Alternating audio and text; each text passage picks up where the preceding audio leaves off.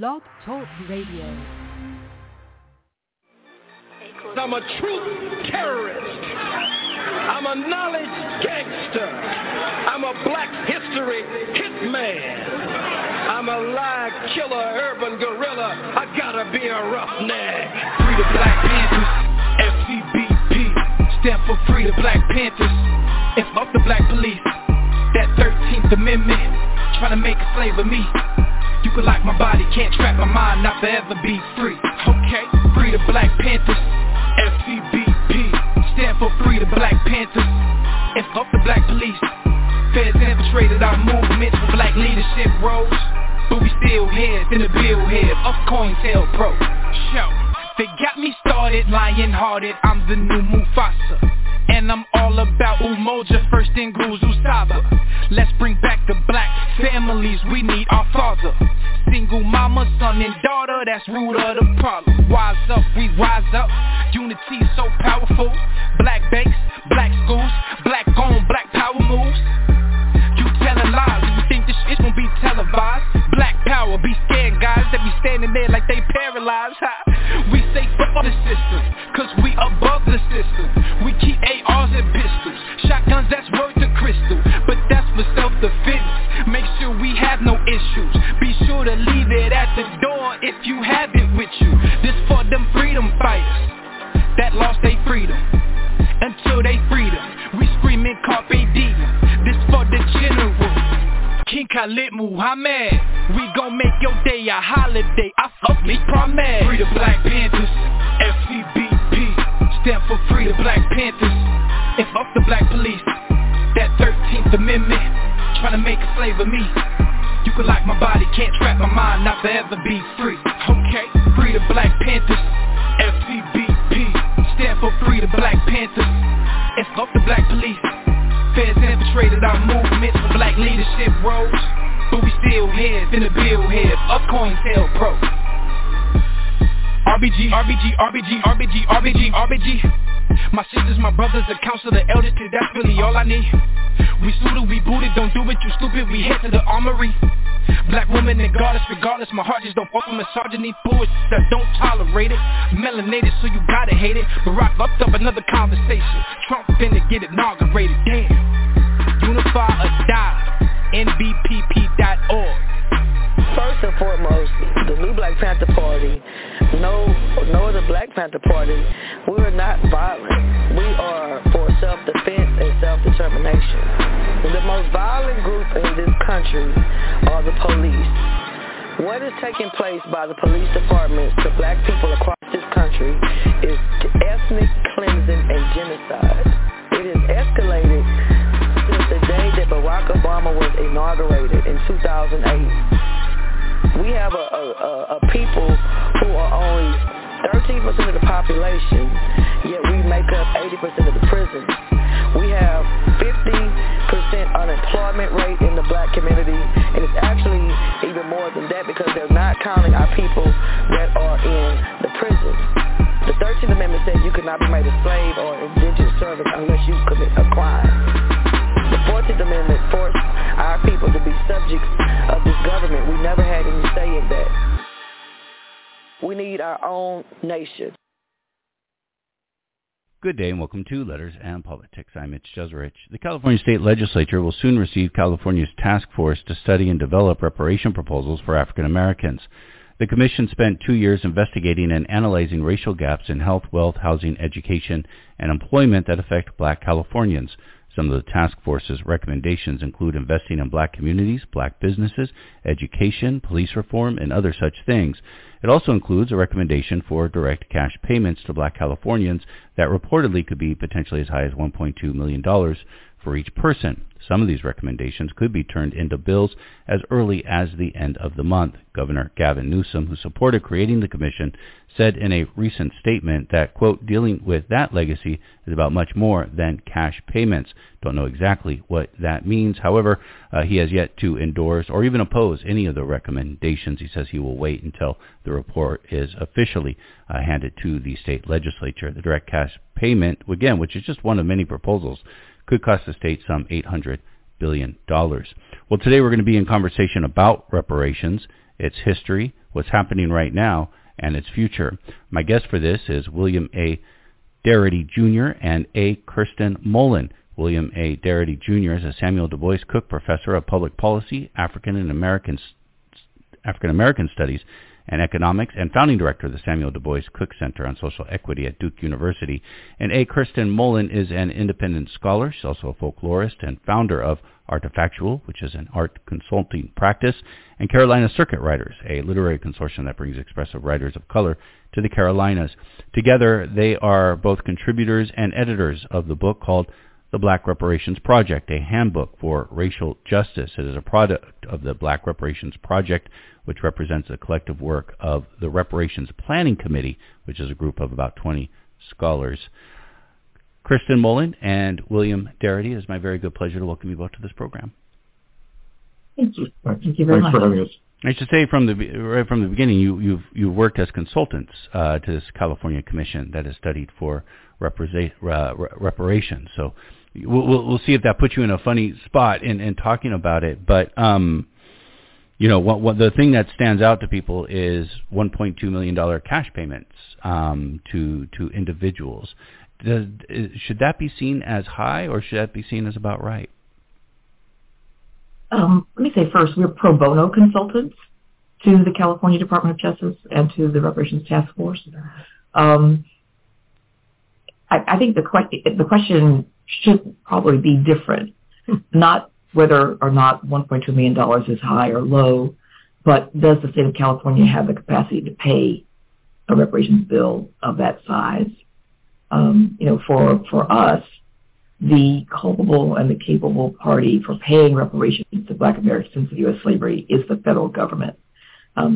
We don't believe that states and municipalities should be taxed, should be on the hook for these payments. They can't afford to pay them. Their budgets are too small. And, we also believe that the federal government is the responsible party and that they should pay the bill, not states and municipalities. Yeah, the total budget, I think, for the state of California is in the vicinity of $300 billion. The amounts that we have seen put forward as overall calculations of what might be paid on the basis of the tentative report that the task force has put forward have ranged from $200 billion to $800 billion. I've seen folks say that it would be feasible for the state to pay it if it did so over a long period of time. I've even seen the organization called Liberation Ventures propose that it might be 50 years. And they talk about a $500 billion figure. But if you were to distribute that equally in real dollars over a 50-year period, you're talking about a $10 billion expenditure per annum. And and that would mean very, very small payments to individuals on an annual basis. I don't think they would be transformative. So it's just very, very difficult for states and localities to meet an expense of this type. I think that the calculation of the total budgets for all state and local governments in the United States, and that's 108,000 towns and cities, right, maybe, and 50 states, comes to less than $5 trillion. And our focus is on an objective of eliminating the racial wealth gap in the United States. And we can talk a bit more about why that's our focus. But we estimate that would require at least $14 trillion in expenditure. And so there's just absolutely no way in which the states and local governments could meet that bill. Do you feel the states and local governments, because there's other local governments that are also exploring reparations, do you feel as though that takes away from the push of getting the federal government to do reparations? Or maybe the federal government... that's our view. When we don't know for a fact, but, we can imagine a scenario in which people would say, opponents of reparations would say, well, you've got this project in California, you've got this project in Illinois, you have the housing voucher program in Evanston. You don't need a national program. But as Sandy said, there are over 108,000 cities in the United States. Are all of them going to enact some kind of reparations program? And already, when you're looking at the 2 dozen or so programs that are in motion, they're not identical. What they're calling reparations varies greatly. Some of them are talking about, as I mentioned, Evanston, Illinois, a housing voucher program that is masquerading as reparations. Some of them are suggesting that funds be set aside to assist with the identification of historic structures that have significance for black people. They vary tremendously in terms of what their goals are and who they even target. Asheville, North Carolina, for example, has a reparations project that focuses on minorities, not black American descendants of U.S. slavery at all, not specifically. So, we just don't feel that these projects are adequate in terms of their scope, and they absolutely are inadequate in terms of their budget because they're not designed. I don't know of a single one that's designed to eliminate the racial wealth gap, which for us is really essential to true reparations. I mean, there's a host of things that states and localities can do to make conditions better, but we don't think that they can collectively or individually do enough to meet the demands of elimination of the racial wealth gap in the United States. And insofar as that's the case, we wish they would not call these types of initiatives reparations. We'd be perfectly content if they said they were undertaking something that you might label a racial equity initiative. But there's a certain presumptuousness associated with the use of the term reparations because of its moral significance and because of its historic significance in terms of the record of the United States of America. And so we wish that these piecemeal initiatives at the state and local level and even individual private actors would not claim that what they're doing is reparations. When you say private actors, do you mean sort of corporations that were involved in corporations or even individuals? Or colleges and universities or churches? Cultural institutions. Yes. Yeah. You're not against them doing certain actions, just you're against them calling it reparations. Right. Right? Exactly. Right. Yeah. Mm-hmm. Yeah. I mean, it's an important point. What is reparations? When we have the national dialogue over reparations, we talk about it in many ways. And one way we talk about it is, well, reparations should be greater investment in black communities and education. And actually, many of these recommendations that the commission in California came up with. But what for you is reparations? We're talking about acknowledgement, redress and closure, for a grievous injustice. For conveniently, it's the acronym KRC. So we're talking about, in terms of acknowledgement, this is referring to the perpetrators of the harms or the atrocities admitting that they were the culpable parties, right? And is that an apology? It would be an apology. Although, we have had apologies already. But we've not had apologies that were coupled with an admission of responsibility. That's a declaration of responsibility. That's huge. It's crucial. And so this is where the restitution, would come in. So redress, is that formal act of restitution. Historically, members of victimized communities have been awarded monetary, prizes, monetary grants. For those harms, and we don't think that should be any different today.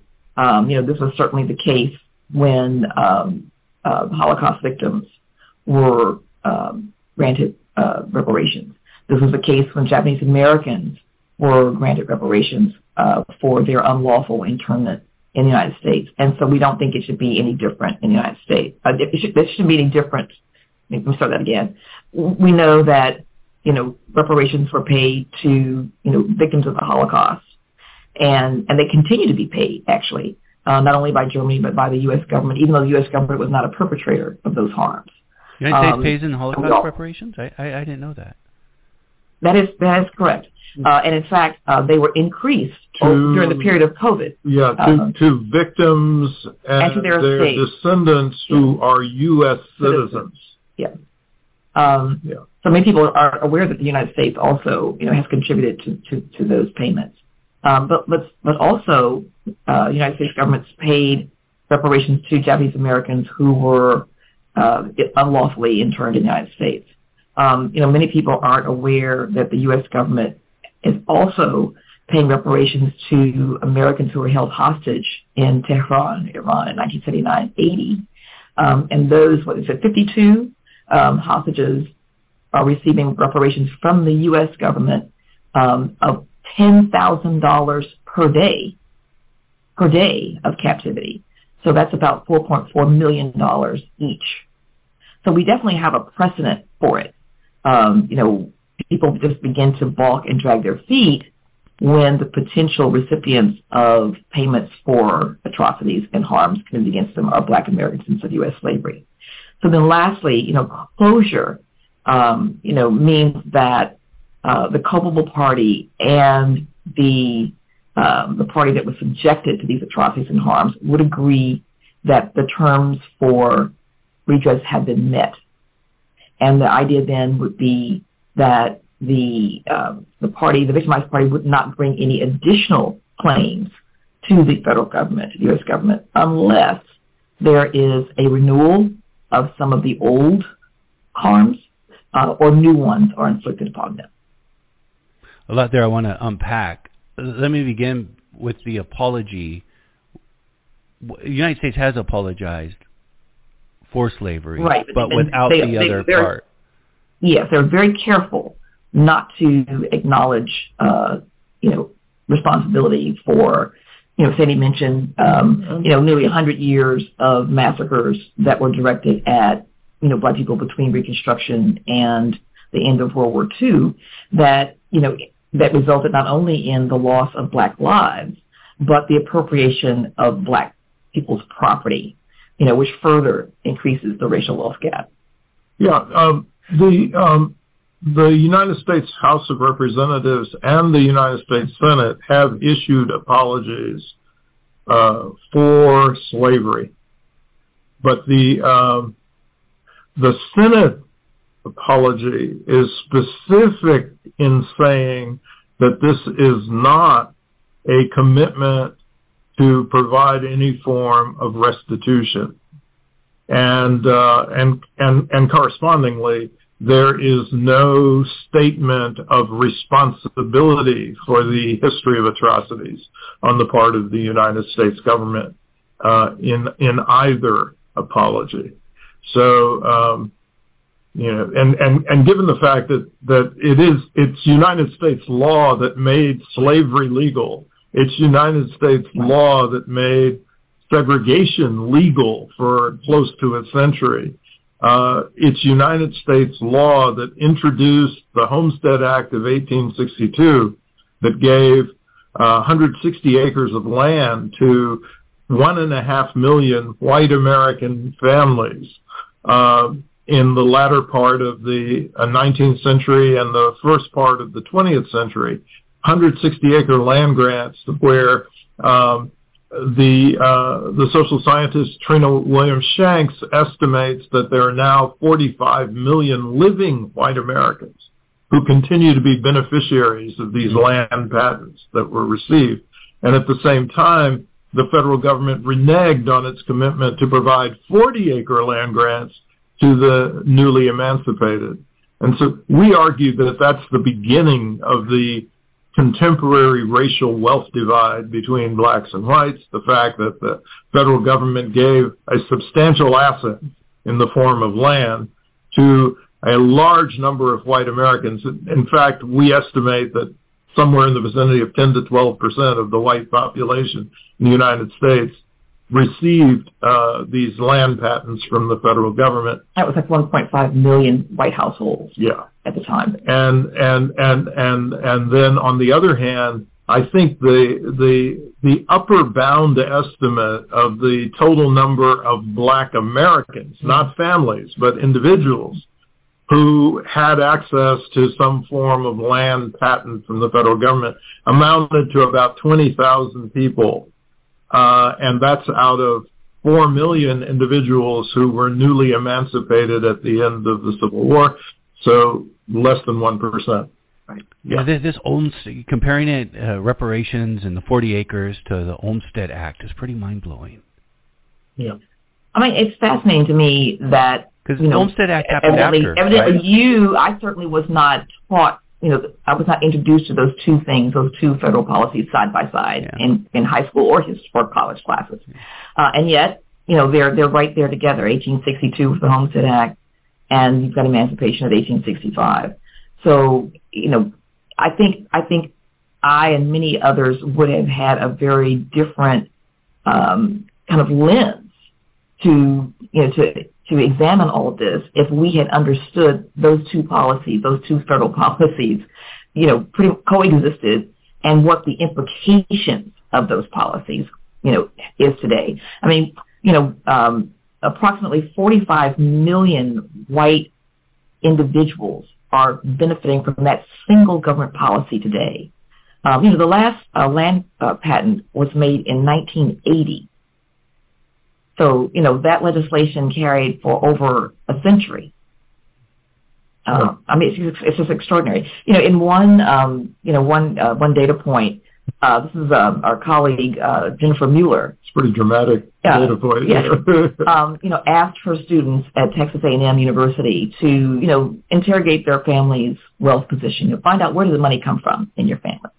And I think many of the students had a story of, this individual or that individual who was, incredibly persevering or, had some innovation or a patent, someone who, put in a lot of sweat equity, and that's where the money came from. And while, we don't doubt that was the case, we would also think, do some research and find out exactly, when and how the federal government intervened on your family's behalf. So, in fact, fully 25% of her students, about 150 students, found evidence of a land grant. And then an even higher percentage, closer to over 80% of them had evidence of GI Bill, which and in some cases more than one in a single GI Bill benefits to buy a house. And in many cases, they had more than one individual, across their family who had been able to purchase a home as a consequence of support from the federal government.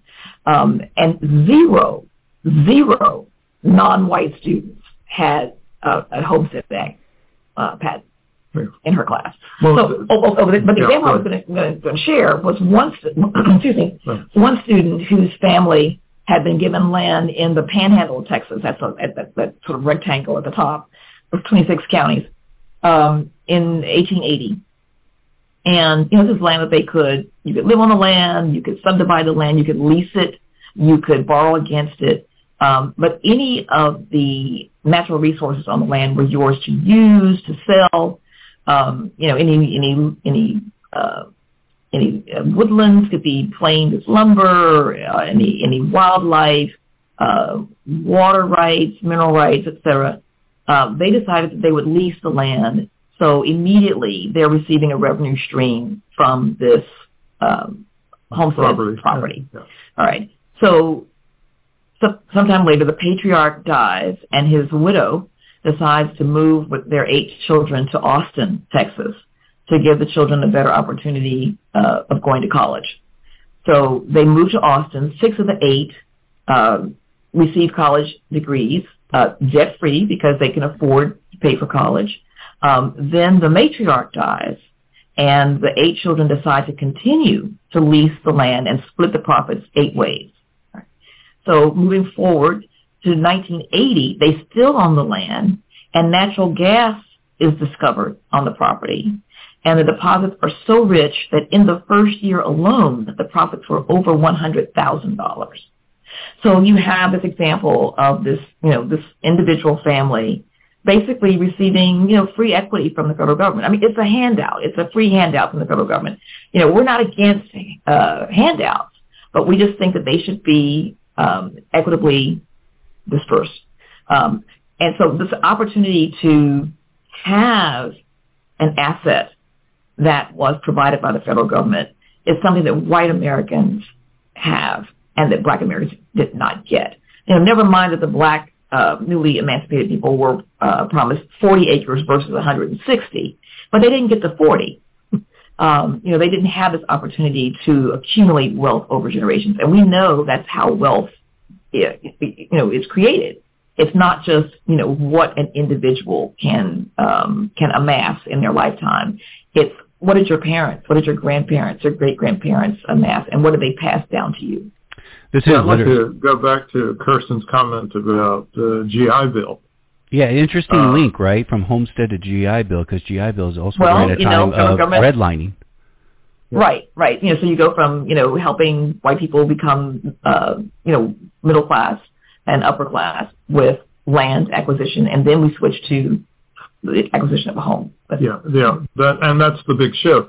The federal government's asset building program in the 19th century involved land distribution. As it completed its colonial settler project in the Western Territories, but in the 20th century, its asset building focus shifted to home ownership. But, you know, as Kirsten suggested, that was conducted in a highly discriminatory fashion. Initially, under the auspices of the New Deal, you had the introduction of the Federal Housing Administration, and it's the Federal Housing Administration in a public-private partnership with local banks that conducted the redlining scheme, which essentially starved black potential homeowners from credit.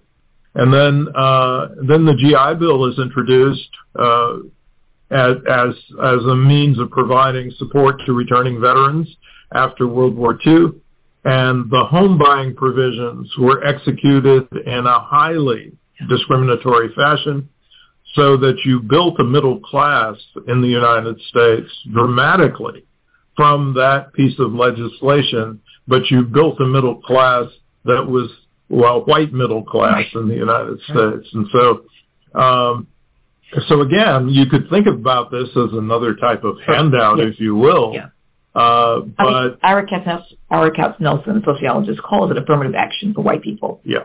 You know, he looks at Mississippi specifically, and with the New Deal, right? Yeah. Yeah. Yeah. 1949, something like 3,900 benefits were made for white GIs. Were made for GIs in the state. A little over 3,900. Two of those. 2 out of nearly 4,000 went to black GIs in the entire state. So, you know, it wasn't even, you know, it's not even, you know, it's not even close, the kinds of benefits, opportunities that were made available for black people. And the northern story is not all that much better. Right? The numbers are much higher, you know, closer to 100,000 white GIs in 1949. But the number of, you know, non-white GIs is closer to 1,000. So you're still talking about 1% or less than 1%. Actually, it's less than that in Mississippi. Yeah. So. Yeah. This is Letters in Politics, and percentage of 1% in Mississippi. It's negligible in Mississippi. Yeah. Yeah. Let me let everyone know who we're talking to. This is Letters in Politics, and today we are in conversation with William Darity Jr. and A. Kirsten Mullen. Together, they are both editors and contributors to a book called The Black Reparations Project, a handbook for racial justice.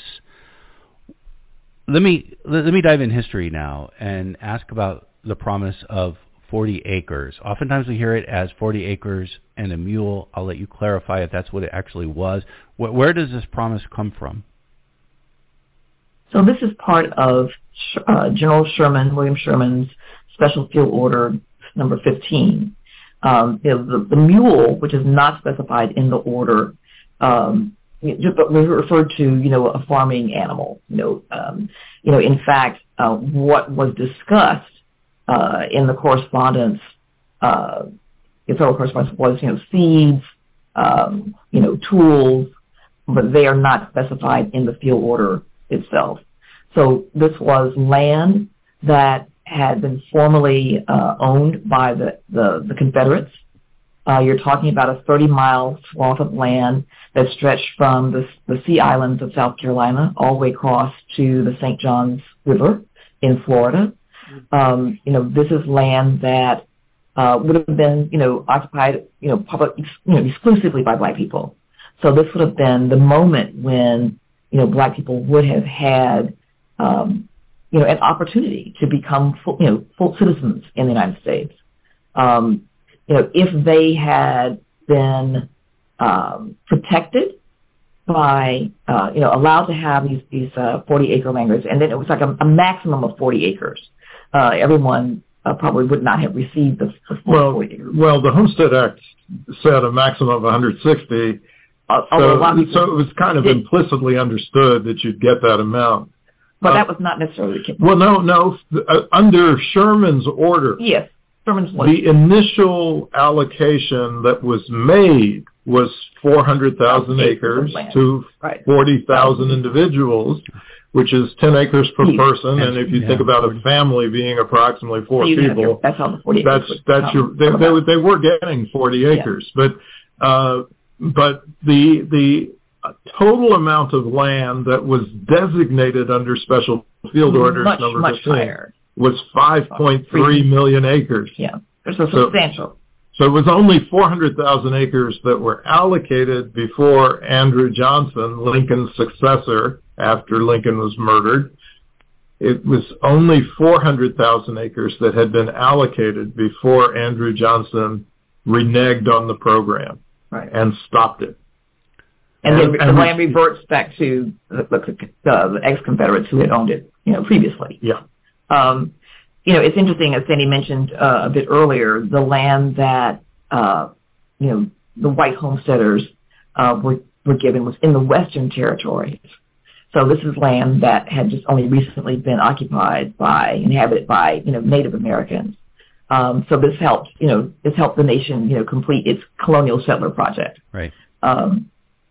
Yeah, but in contrast, we're talking about land that had been confiscated from or abandoned by the Confederates, the traitors. Yeah, the traitors of the United States. Yeah, much more palatable. Mm-hmm. Yeah, yeah, yeah. I mean, so General Sherman comes up with this order. Of course, he's not a legislator. He's not a senator. He's not a representative. He's not in the executive the executive branch of government. No, but he was following Lincoln's orders. Oh, he was. So this came from Lincoln, inevitably. Yes. Oh. And in fact, the federal government already had in place several experimental projects with black people living on land that had been confiscated. One of those was in Port Royal, South Carolina. And as early as 1861, while the Civil War was being fought, black people were settled on those lands, and they were producing, cotton, rice, indigo, and selling their goods to the federal government for fixed prices. And the research on those experiments reveals that they were wildly successful. I mean, clearly, black people knew something about farming. They'd been at it for a while. And they knew something about the special crops that had been introduced widely across the South. These projects were profitable, and the communities were thriving. So they knew that the experiment could work. The question was, will the federal government provide this land, provide this asset to these black people as payment for hundreds of years of uncompensated labor? And nobody ever got anything. Johnson going back on the deal occurred before. A few people did initially, but they were, for the most part, made to give the land back. And in some cases, people had, if they had managed to accumulate some savings and purchased seed or purchased agricultural implements or farm animals, they lost all of that. The federal government did not reimburse them for any expenses they had incurred. Yeah, well, we said a little bit earlier that the total number of black Americans who received land grants from the federal government, the maximum estimate is approximately 20,000 persons. Mm-hmm. And that's a combination of individuals who got land grants under the Southern Homestead Act, which succeeded the Homestead Act of 1862. Not a replacement, but a complement to it. But it only lasted less than a decade, 6 or 7 years. And then there were some black Americans who received land under the Homestead Act of 1862, primarily in Kansas. These are the individuals we refer to as the exodusters. So if you combine the folks who got land under the Southern Homestead Act with those who got some land under the Homestead Act, you get approximately 20,000 people at the upper bound. And as we pointed out, that's 20,000 persons when the total number of persons who were emancipated were 4 million. Yeah. Would there be a movement for reparations after this, in the early years after Johnson ran out? Oh, absolutely, absolutely. I mean, we understand that black people, enslaved black people were the original abolitionists. They were continuously trying to figure out how to liberate themselves, how to get paid for the labor they were forced to execute. But you had, formal organized efforts very early as well. One of those was the Callie House, who had been an enslaved person. She's in Tennessee, and woman did not have formal education, but she had attended one of the freedom schools, and, one of the documents that they taught was, the Declaration of Independence and the U.S. Constitution. And she, understood that to mean that the federal government exists to help the citizens. And her thinking was, if white veterans are receiving pensions from the federal government for their time serving in the Union, why not black veterans? And so she began organizing. The mutual beneficent group that she co-organizes eventually has a paid membership of over 300,000 individuals, mm-hmm. Probably more. That was the number that the federal government was aware of. And they began to, organize and to write letters and to have rallies. And then she was expanding, saying, the federal government should pay pensions to black people, the older black people who had been enslaved. So, she was very focused on this very early. This would have been like the 1890s. And even though they also provided sort of sickness benefits and funeral benefits. It's kind of an early insurance company model, basically. And that was very appealing. But on a cooperative basis. Right. I mean, people who would pay in, only people who paid in were eligible to receive support. Yeah. But she was very, very driven, woman of high integrity. But the U.S. government was, what's the right word? Furious, incensed. Hostile. That hostile. How dare she suggest that the federal government owed these enslaved people anything? And then further, they said, anyone who would suggest that the federal government would pay a pension to the black men and women who had served or to the estates of those who had died was a charlatan, and that she and any of her acolytes must be con artists. And so they went after her on that basis. And eventually convicted her on mail fraud. But although they were never able. In fact, there's a fabulous book that you may have seen, written by Mary Frances Berry, and it's a biography of Callie House. My Face is Black is True, and it's an astonishing account of her life. But she never promised that these things would be, that the federal government would pay a pension, the federal government would pay its debt to black people. She was very clear, saying this is something we are asking for, something we are hoping for. We're making an appeal. At one point, she had proposed that the cotton that had been, bales of cotton that had been confiscated from the Confederates during the war, but they were still being warehoused by United States Marshals, that the value of that cotton should be the basis of reparations.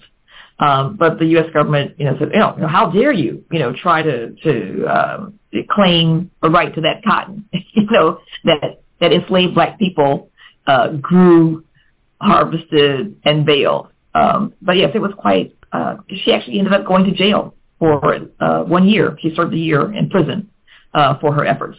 But the movement did not die with her. The Marcus Garvey movement took it up, didn't it? Chapters flourished across the country. Then the next person of note is Marcus Garvey, who has a similar model. Now, Garvey, though, was also proposing that, black people's best bet was to relocate to the continent of Africa, which is not part of Callie House's agenda at all. Yeah. But he, too, is eventually targeted by the United States government for mail fraud and was given the choice of going to jail or being deported back to Jamaica. And so he chooses deportation. But then you had, Audley Moore, who was a Garveyite. She was born in 1898 and becomes kind of like the modern face of reparations in the United States in the 20th century. She's also known as Queen Mother Moore? Queen Mother Audley Moore. Yeah. Kirsten did a fabulous article about Queen Mother Audley Moore, what is called The Queen Mother, yeah. In Vanity Fair, November 2022. So, very recent. Yeah. Yeah. But, fascinating woman, black nationalist, reparations advocate. And she was not only influential, but, understood the connection between the oppression of black people in the South in terms of wages, in terms of policing. She was very much engaged, as was Ida B. Wells, in looking at the so-called lynching claims of white women against young black men across the South. Well, these rape charges that white women were making against young black men, and linking them to the lynching trail across the South. But she was also interested in, looking at the paucity of jobs with any kind of growth potential for black people in the South, but also in the North. But yeah, she was a very interesting character. She's active in Louisiana and very much active in the state of New York. And then she was a Pan-Africanist, but her focus in terms of the reparations claim was specific to black Americans whose ancestors were enslaved in the United States.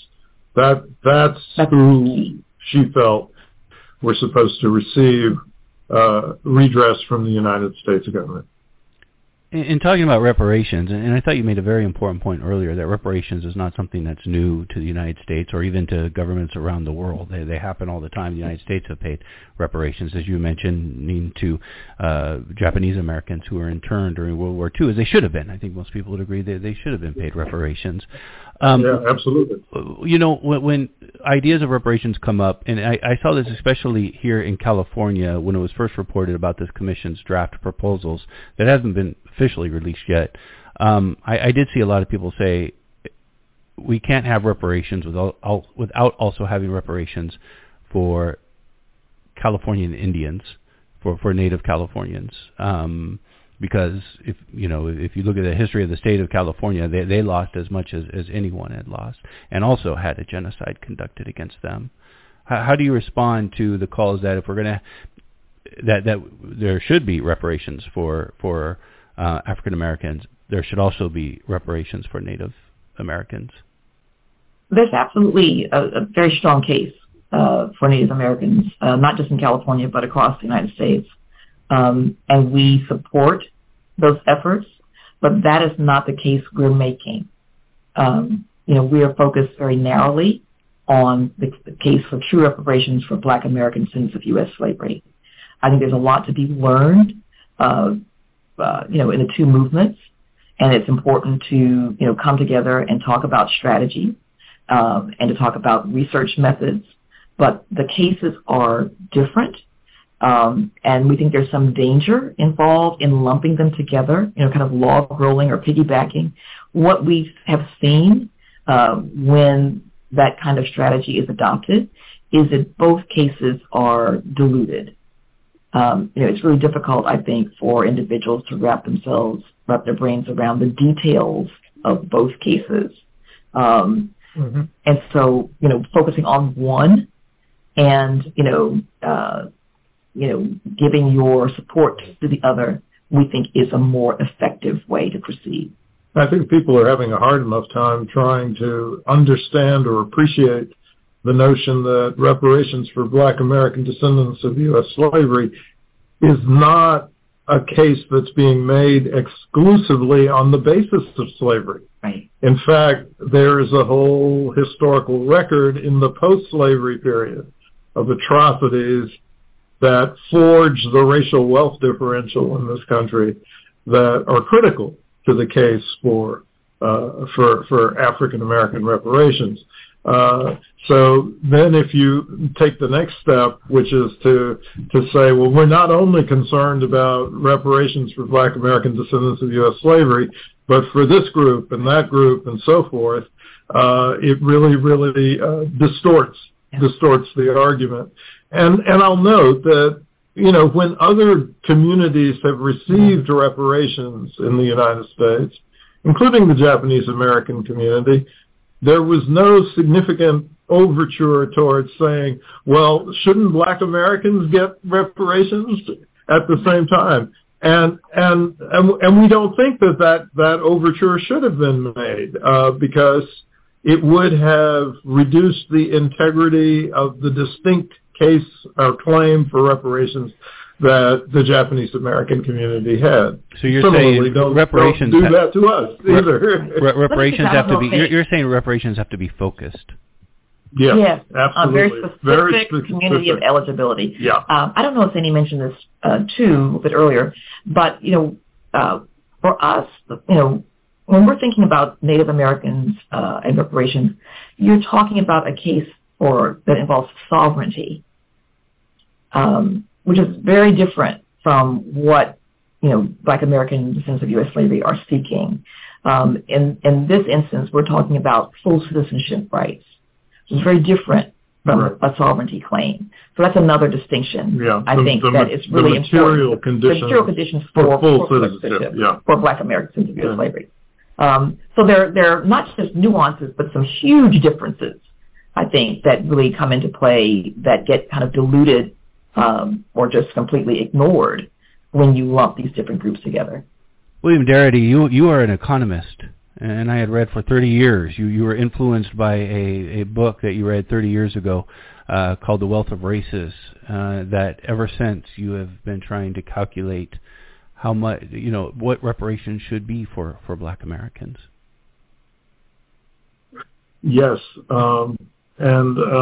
There's an article that Kirsten and I did with Marvin Slaughter that was published last year called The Cumulative Cost of Racism and the Bill for Reparations, where we attempted to do a critical analysis of various ways in which you might calculate the sum that is due as redress to Black American descendants of U.S. slavery.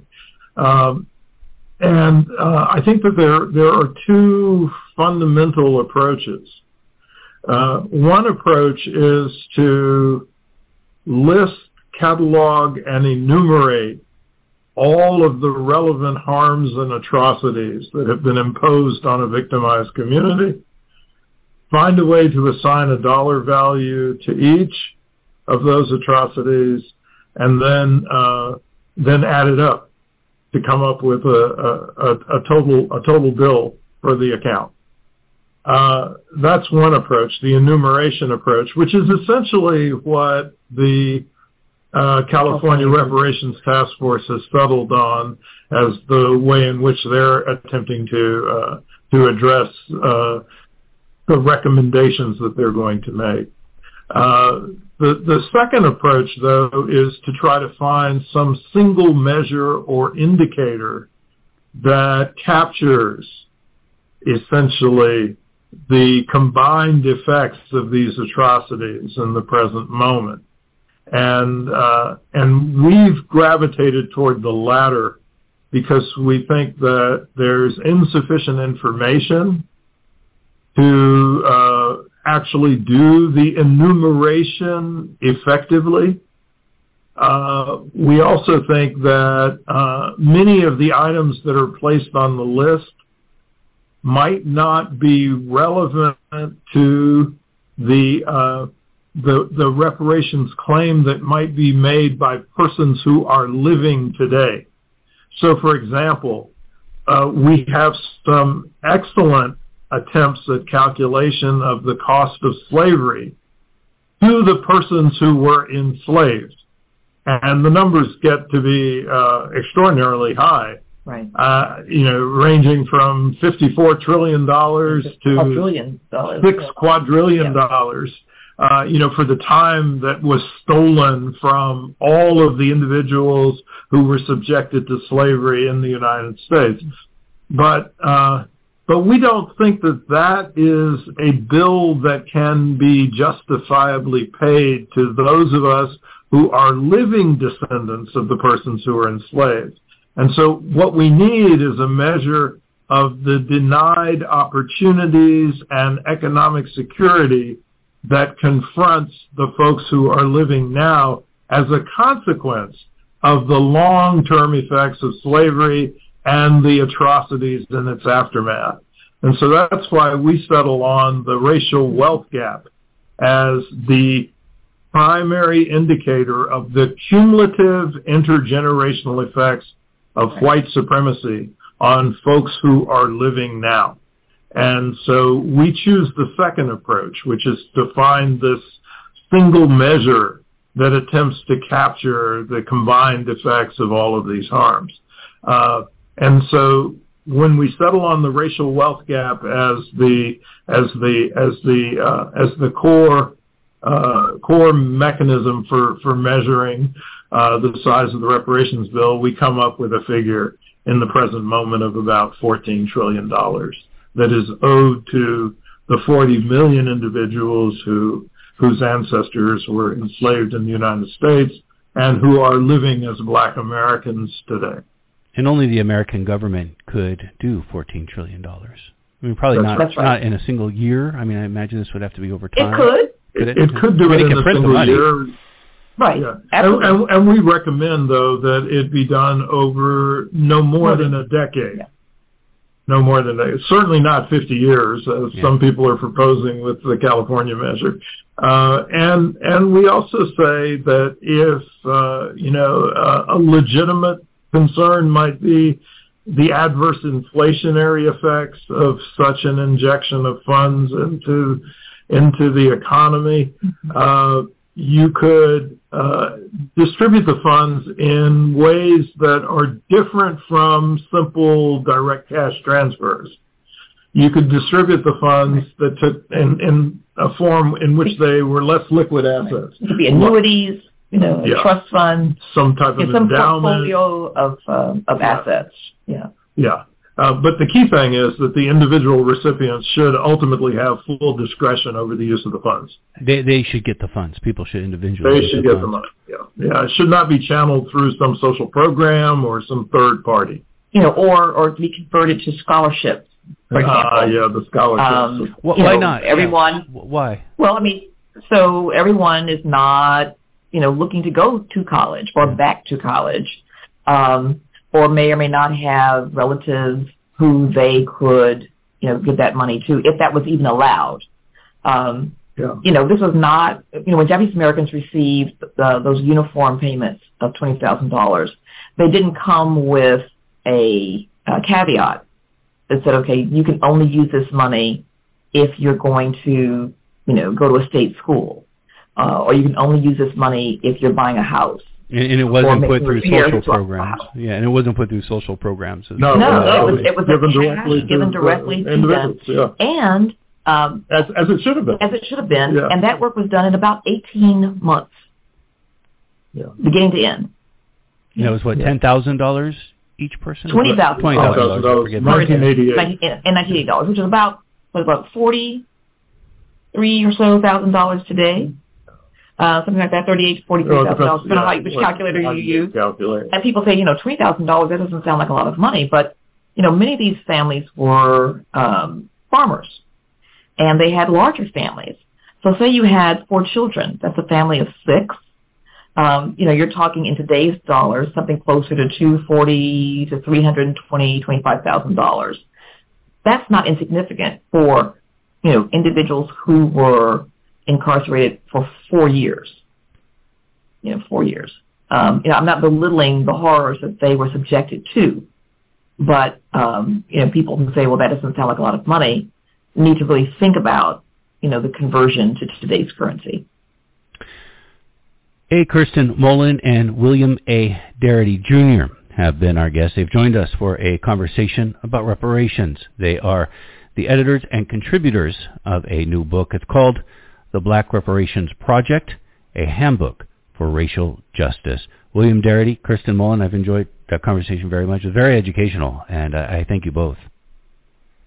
Thank you. Thanks very much.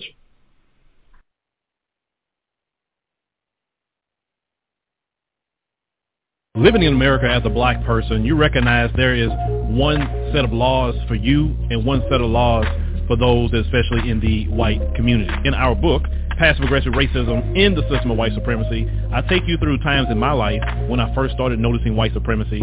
We teach you how to recognize it, identify it, and also counter it in our book. This book is a beginner's course for those that are just starting to wake up and open their eyes to see the system of white supremacy. As a black American person, you must understand this system, because this system is life or death to you. How you handle it, how you deal with it, it can affect your mental health if you don't understand this system. Pick up our book, Past Progressive Racism, The System of White Supremacy, today on Amazon. So what's going on, ladies and gentlemen? Today we have, you know, a very special guest. It's our sister, Kamilah Moore, Esquire. And she is part of the California Reparations Commission. So you are the chairperson, correct? Correct. All right. So we wanted to confirm she is the chairperson. So we definitely thank you, Sister Kamilah, for joining us today. Now, for people that maybe not know much about you or your background, can you just tell people just a little bit, you know, about yourself? Sure. So my name's Kamilah Victoria Moore.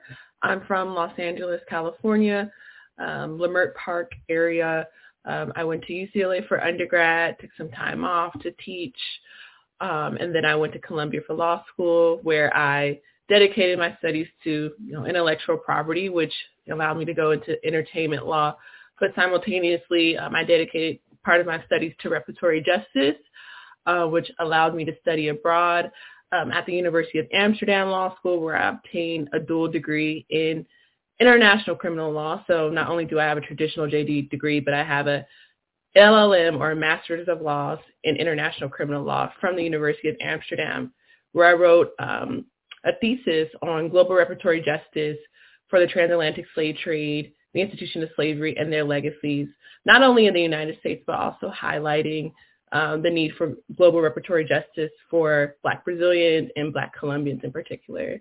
And that led me to apply to be a part of the California Reparations Task Force, where I was appointed by an elected official to serve as one of the 9 members of the task force.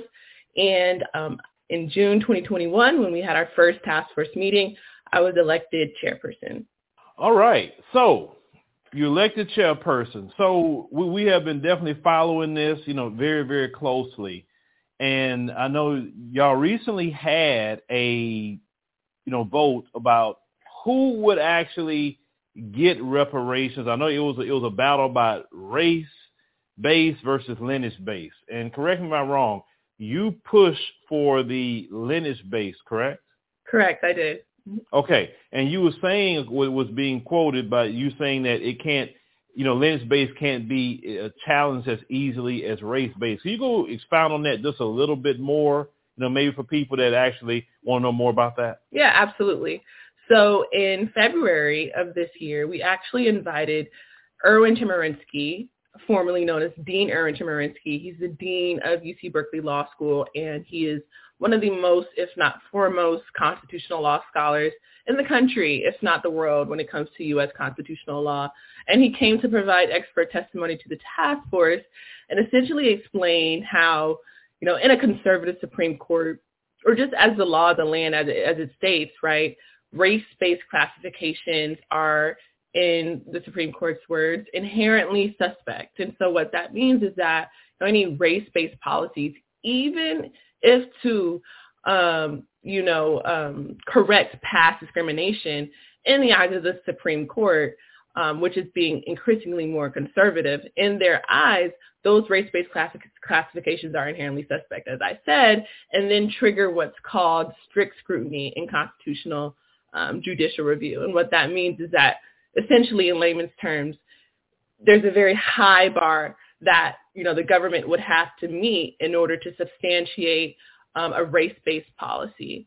And so Erwin Chemerinsky essentially stated that if you construct a reparations program based on lineage versus race, lineage, you know, is inherently not about race, and thus that knocks the scrutiny down to the lowest level, which is called rational basis review. And under a rational basis review, the government would just have to come with, you know, a rational basis for this policy rather than meeting the highest bar, which is strict scrutiny. I'm trying to, like, explain it in a way that's, like, easy for folks to understand, but I hope that that makes sense. Okay, and in the lineage-based, which we definitely support 10,000% lineage-based and not just race-based, there were certain parameters with lineage-based. Could you explain those parameters? Yes. So the task force decided to define the community of eligibility to those who can trace their ancestry to an African-American chattel enslaved person or free black person living in the United States prior to the 19th century, so prior to 1900. That's the lineage-based criteria that we set up currently. Okay. Now, this is going to be an interesting question I'm going to pose to you. What if a Caucasian person says, hey, well, you know, back in my family, I had a enslaved black person in my family. Look, they're right here. So I deserve reparations. How you deal with that? Well, that's a really good question. I think that's the common question people have when we talk about lineage-based versus race-based reparations. But I often challenge people to ask the same question for the race-based side. So, for instance, there's people like Rachel Dolezal, right, who was born white but maintains that she's black.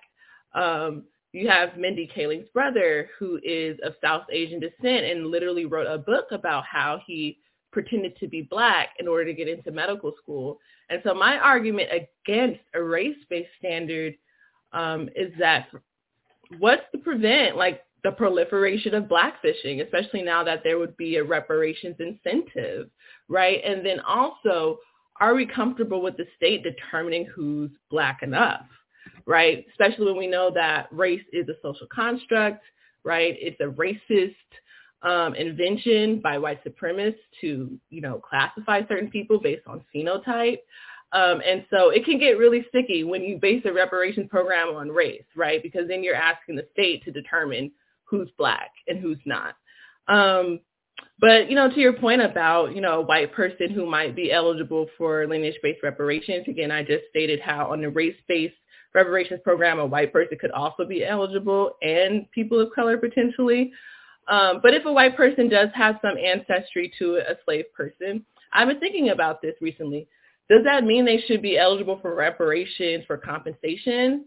Maybe, maybe not, because that's their ancestry. But we can also talk about they could be eligible for reparations in the terms of truth and reconciliation. There was an article that was just recently published in the New York Times that talked about how, and, you know, these white people weren't necessarily related to the black people, but they had records in their attics and their basements about, you know, their slave owner family members, and then they turned over those records to Black people, descendants of slaves, so that those descendants of slaves could get more connected to their family history. So that process in and of itself, I think, is, you know, a symbolic form of reparations in the form of truth and reconciliation. And I think that's the whole point. The larger point is for, yes, Black Americans who descend from chattel slavery to change their material conditions because, you know, we were denied our 40 acres and a mule, but it's also about transitional justice, getting out of, you know, this racist society that we're in and hopefully improving it for the better. Right, because like my grandparents, I trace mine back to my great grandmother and grandfather in my family, who were, you know, on sugarcane plantations in Louisiana. I mean, because I just believe that it should be something ironclad that nobody can get their way in it. Because if you just take certain things, I mean, you say you're a lawyer and you work with other constitutional lawyers, y'all have to come up with a way where these others won't try to get in on a reparations claim because they didn't come from that lineage at all. They didn't. Right. I mean, and they're still not dealing with those issues and problems, you know, today are the repercussions of slavery that went into Jim Crow, et cetera. So that's just my only small concern because I know these folks. I know them like the back of their hand. When it was time for the Native Americans to get something, they had they paid $5 to get on the rolls, and that's why we would call them $5 Indians. And now you look at today, if you look at the so-called civilized tribes and who run in them, all of them don't look like red-skinned Native Americans. They look white. Yeah, so we definitely don't want to replicate that on the side of descendants of slaves. So I definitely understand that concern, and it's something that I've been thinking about. And yeah, this process isn't over. All right. So outside of that, another question that I definitely want to ask is what is being discussed on the table for reparations, and is it cash payments? Yes, cash payments is on the table because, you know, the AB 3121 statute, which established the task force, it mandates that any of our recommendations or proposals has to comport with international law standards. So that was one of the reasons why I applied to be on this task force in the first place, because of my knowledge of international law. And under international law, reparations comes in 5 forms. And so one of those forms is compensation. So yes, we have been discussing compensation. We've actually also enlisted an economic consultant team that comprises of economists such as William Spriggs, who was once the chair of the economics department at Howard University, Professor Casey Campbell, who is an economics professor here in the state of California, and Dr. William Darity, who is an economist at Duke University. His partner, William A. Kirsten Mullen, is also on the team, as well as Thomas Kramer, who's not an economist, but he's a professor of public policy. And he's most known for his study on reparations for slave labor. And his estimate even is in the quadrillions. And so all 5 of these people are on an economic consultant team that is helping the task force come up with compensation models. Thus far, we decided to endorse what's called a state-specific harms model versus what we're calling a federal model, where the federal model is based off of compensation that would close the racial or lineage wealth gap between Black Americans who descend from chattel slavery and white Americans. And essentially the argument is that, you know, state budgets don't have the monetary capacity to fill that debt. And so there should be pressure on the federal government to make that obligation. But at the same time, the state of California can and should, you know, compensate Black Americans who descend from chattel slavery and those who fit the eligibility criteria for state-specific harm. So we've decided to, you know, sequence, not necessarily prioritize harms, but sequence harm. So we've directed, since our last hearing on April 13th and 14th, we've directed the economic consultant team to start calculating for the following harms: mass incarceration, police violence, houselessness, housing segregation, eminent domain takings, health harms, and epigenetic or transgenerational health harms. Okay, so you mentioned compensation, but do you remember the story of Bruce's Beach as of recent, correct? Yes, correct. Okay, and the state of California returned the land back to the family. Yes, correct. Okay, so there is a precedent of land being returned. Now, cash payments, they got to be there. Is there any kind of way that those descendants in California could possibly get their land back or land allotments? Are you talking about the Bruce's? I'm using Bruce's Beach as a precedent. I mean, you're a lawyer, you know about precedent. Yeah. So since the state of California has returned land back to the, Bruce's family. Yes. In his reparations, outside of the cash payments, is there anything on the table about land allotments? Yeah, absolutely. And so, yes, one of the harms that we're directing the task force to the economic consultant team to, calculate is related to like eminent domain takings, which is how the Bruce's land was taken. But I wanted to make a point of that because you raised a really great point about precedent, right? A Bruce Beach example, that is an example of lineage-based reparations, right? They didn't just go up to any Black person on the street and say, here's this land. It was taken by a Black family. You're Black, you must have faced systemic racism at some point in time, so here, the land is for you. No, that's not what they did, right? They enlisted a law firm, and they put out a search.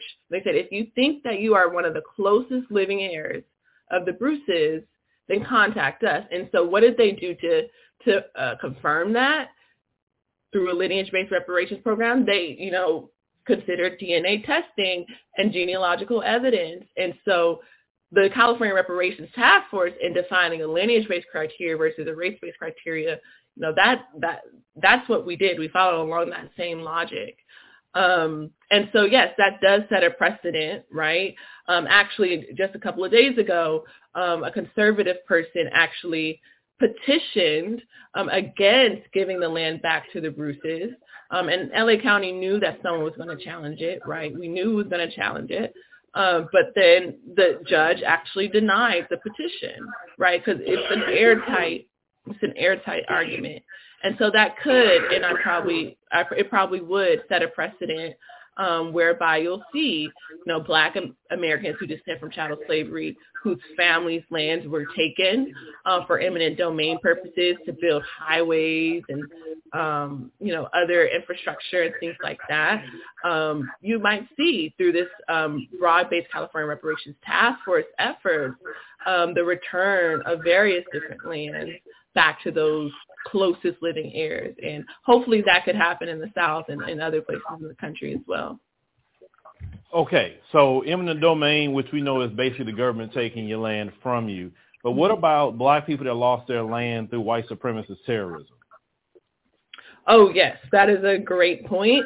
And I would suspect that, the economic consultants that we've enlisted will also consider that in the calculations as well. So not just eminent domain, but like you said, white supremacist terrorism. And, in our report that we're actually releasing in June of this year, which is over 700 pages and lists out in detail the various harms that Black Americans who descend from chattel slavery in this country have experienced. And in this state, there are specific examples, testimonies, of people who have lost their land due to white supremacist terrorism. Okay, so it's, for me, it's sounding good. So what is the pushback that you're getting when we already know the white community, some, not all, is going to push back on this. They don't want Black people to even have 10 cents more than what they got, period, even if we owed something. But what is the overall pushback, even with some people within our own community? Because I watched your interview on MSNBC with Tiffany Cross, and I didn't like it. Not because of you. I didn't like it because you're being attacked. Mm-hmm. I was kind of bothered by that. So outside of, you being brought on national TV to get attacked, because I didn't agree with that whatsoever, what are they really coming at you about? Outside of, what you're already hearing, that maybe we don't know. No, I think there's just, in the most diplomatic way to respond, I think there's just some misunderstandings, I think, of the implications of a lineage-based approach rather than a race-based approach. I think, you know, whether innocent or not, I think there's, again, just misunderstanding about, you know, people thinking that a lineage-based approach means that, you know, Black people who descend from child slavery don't care about our Black folks in the African diaspora, you know, which is not true in any way, or they see it as divisive, which is not true in any way. So I think it's probably just for us as a task force is a communications thing, and we're getting on top of that so that we can, you know, Lord Jesus, I know you say you don't edit for words. But no, I won't edit your words. Not at all. Okay. I think people are just saying it's divisive. It's, but that's not true because, you know, for instance, I wrote my thesis on global reparatory justice for the transatlantic slave trade, the institution of slavery, and their legacies. And so this lineage-based reparations program in California is in perfect alignment, I would say, to the global reparatory justice for people of African descent, right? So you have, for instance, last month, actually, Prime Minister Mia Mottley of Barbados. She is currently the co-chair of the Reparations Subcommittee for CARICOM. She led a draft letter with the African Union just last month, as I said, advocating or to re-engage European countries on the concept of reparations, right? Also last month you had Jamaica.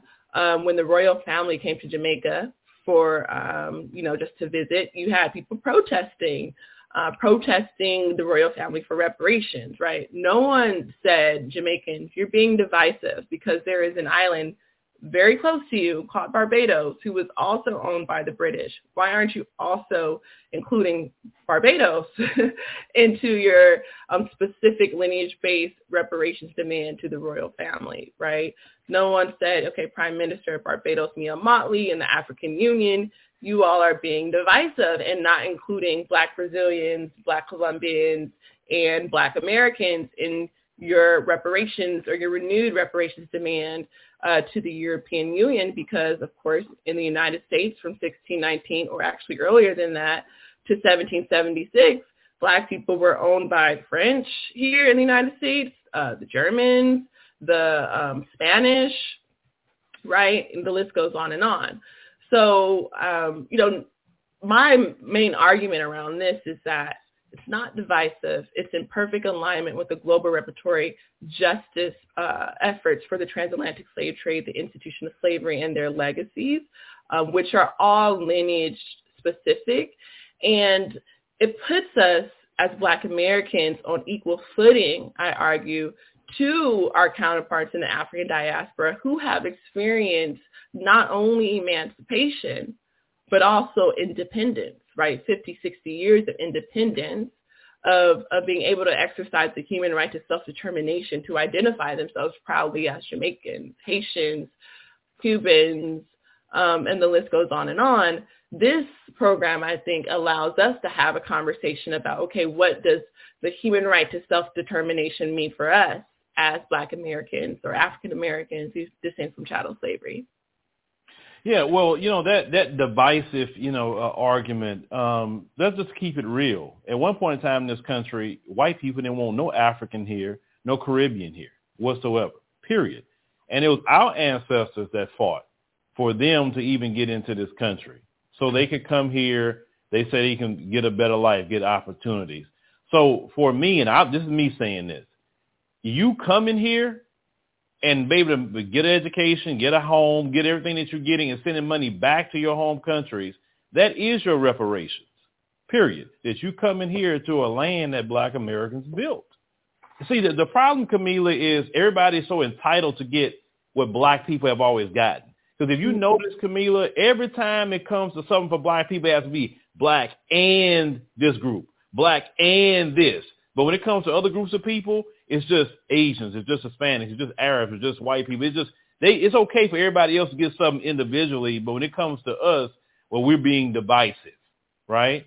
I mean, if anything, if y'all are successful at putting together this reparations and doing it right, then you would have the model that could be spread throughout the country. And then when it pops off here in America, guess what's going to happen? Now you got Africans now starting to call out the UK and saying, hey, y'all need to start paying reparations.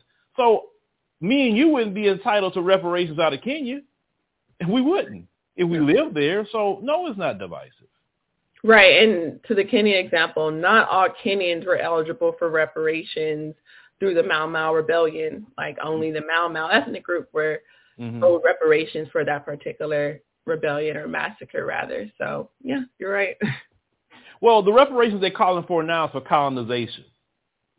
Yes. So all their ancestors that were colonized, now they say Kenyans, you could say South Africans, you could say anybody at the British that colonized, right? Now, if they had to pay reparations, then they would have a claim to that based on the colonization. Well, let's say if me, like I said, once again, me and you moved to one of those countries, we wouldn't get a check because that's not where our ancestors come from. Exactly. We can't come in there and say, you're being divisive. I mean, that's not right. Well, you know. And we shouldn't get a check, right? No, we shouldn't get a check and say, well, we experienced discrimination. But you came here by choice, and a lot of you can go back when you want to and get away from here. We can't just jump up and leave and go to an African or Caribbean nation without going through a process. Unlike them, they can just leave when the goings get tough. Potentially, that's if they come from a war zone or something like that. But even still, there's a claim for that. It's the claim against the United States for American imperialism. So okay, so you also on the task force. And this was formed, in 2020? Yes. So why did it take to 2022 to start having these meetings? I'm curious about that. Because some people are saying, well, we talking about politics. Well, I think they're just doing it now because they know they're in trouble with black Americans, so they want to hurry up and get this task force out and say you had nothing to do with it. But why it took 2 years? Well, no, it hasn't taken 2 years. Yes. So the bill was signed by Gavin Newsom, I think in like the summer of 2020. And then it took about like a year to, you know, get people to apply and get through the interview process and stuff like that. And so the first meeting was actually June of 2021, which was last year. And so in the statute, it gives the task force 2 years to complete its mission. And so we're supposed to be finished by June, July of 2023. So, you know, from June of last year to now, we've actually been taking advantage of being able to meet virtually. So we've had about 8 virtual meetings from June to March. And then we had our first in-person hearing in April, just a few days ago, April 13th and 14th at Third Baptist Church in San Francisco, which is a historic church and is a church of Vice Chair Pastor Amos Brown, who is a civil rights icon. And we have 9 more in-person meetings left. I mean, we plan to spread those 9 meetings out through the next year. We have a year left. And so this past year, again, we've kind of been in the study phase, documenting the enormous amounts of evidence that obviously substantiates the claim for reparations for African Americans descended from chattel slavery in the United States. We have the report coming out in June that catalogs all those harms and all those testimonies collected. And then, you know, that marks a transition from the study phase of our efforts to the developmental stage of our efforts, where we're actually having substantive conversations in that last year about what do the forms of reparations look like. So that will be collected in our second or final report, which will then be given to the California legislature for them to adopt into law.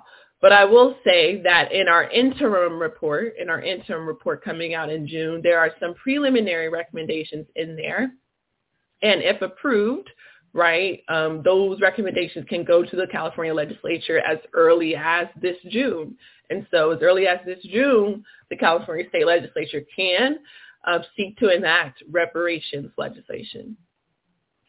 Okay, so a quick question for you, you know, definitely. before you wrap up, will you have something in place where people can trace back their ancestors? Like, in other words, you have some structure in place that, hey, go to this website, do this, do that. Because I'm thinking about people that maybe can't do the, you know, I don't know how to do the ancestry thing, but so are you guys going to set that up? Well, you know, that was one of the preliminary recommendations in the interim report. And if approved, you know, one of those preliminary recommendations would be to set up an Office of American Freedmen Affairs. That would include an Office for Genealogy that would help people in the process of confirming their eligibility. Okay. Awesome. Awesome. Well, you know, Kamilah, we definitely want to thank you, you know, for coming on today and expounding on, you know, the points and what reparations is possibly going to look like. I know you have 9 more meetings, and I kind of seen what was going on at the last one. Is like, okay, you know, I like as I stated before, and I tell you again, just have patience. Have patience. Please have patience, because I know you're going to deal with a lot. The closer and closer you get to the finish line. So, because I know our people, I know them. That's for sure. Thank you for the advice. So Kamilah, if anybody got any questions maybe for you, how can people possibly get in contact with you?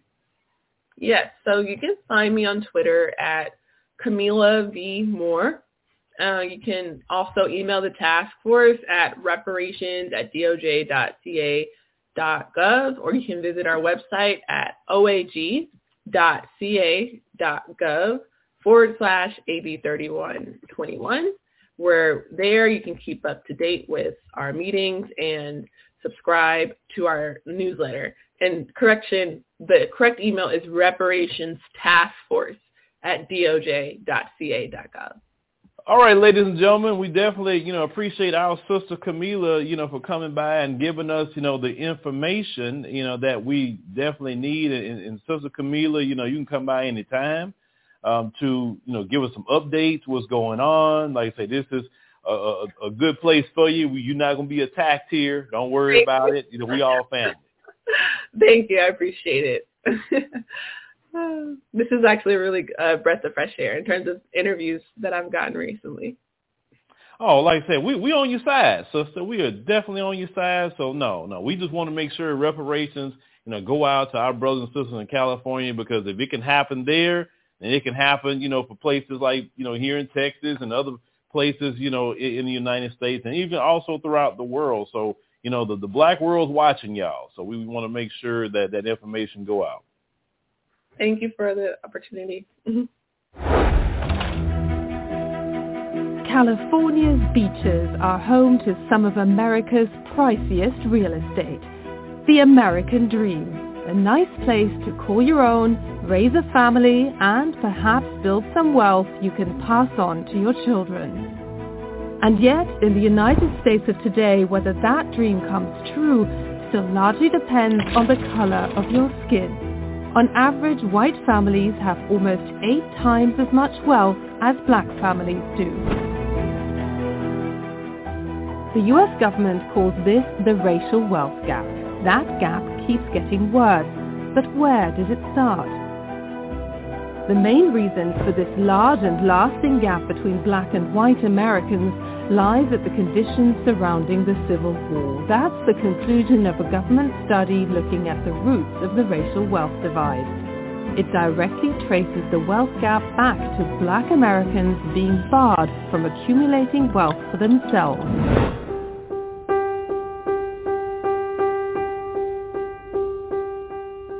But it didn't have to be that way.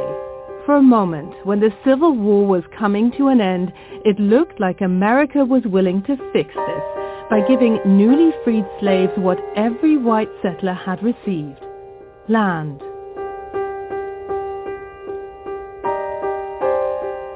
The pro-slavery South was almost defeated, and Union General William T. Sherman issued his famous Field Order No. 15. He declared that every freed slave family was to receive 40 acres of land, mostly confiscated from white plantation owners. It was an idea backed by Frederick Douglass, the former slave who advised Abraham Lincoln. He helped convince the president that enslaved people should not be sent back to Africa, but instead be given a stake in the land they now called home. But when Lincoln was assassinated, the new president, Andrew Johnson, overturned that 40 acres order. Johnson gave most of the seized land back to white plantation owners. Johnson had killed America's first and only attempt to give black citizens the same starting conditions as white settlers. Instead, Johnson's way of ending slavery left black Americans on the wrong side of a wealth gap that would never be closed. In 1876, Frederick Douglass decried this as a fundamental flaw in how America's enslaved were set free. You say you have emancipated us. But when you turned us loose, you gave us no acres. You turned us loose to the sky, to the storm, to the whirlwind. And worst of all, you turned us loose to the wrath of our infuriated masters. 1.5 centuries after these words were written, America is beginning a new debate over paying reparations. Reparations is about money, but it's also about creating wealth that can be passed on to the next generation. Owning a home is the classic way to do that. Today, 72% of white Americans own a home, while only 44% of African Americans do.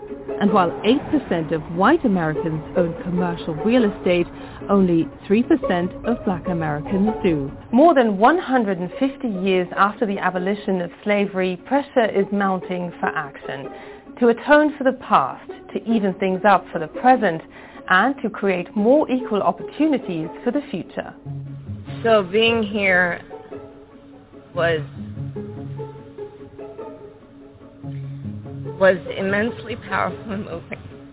Vice President Kamala Harris shone White House attention on the matter in early 2023. At a port of deportation in Ghana, she made an explicit link between enslaved people and American privilege. All of us, regardless of your background, have benefited from their struggle and their fight for freedom and for justice. Thank you.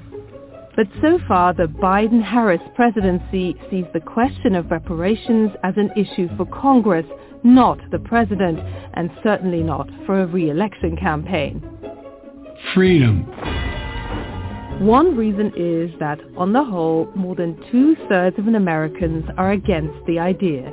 But within that is a huge difference of opinion, with black and white Americans almost a mirror image of each other.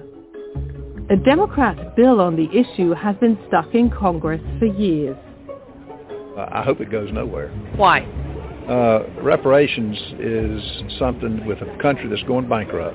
We cannot afford it, and we had other priorities that highly rank higher than that. I just want to ask you, how much of a political priority is the whole question of reparations for you?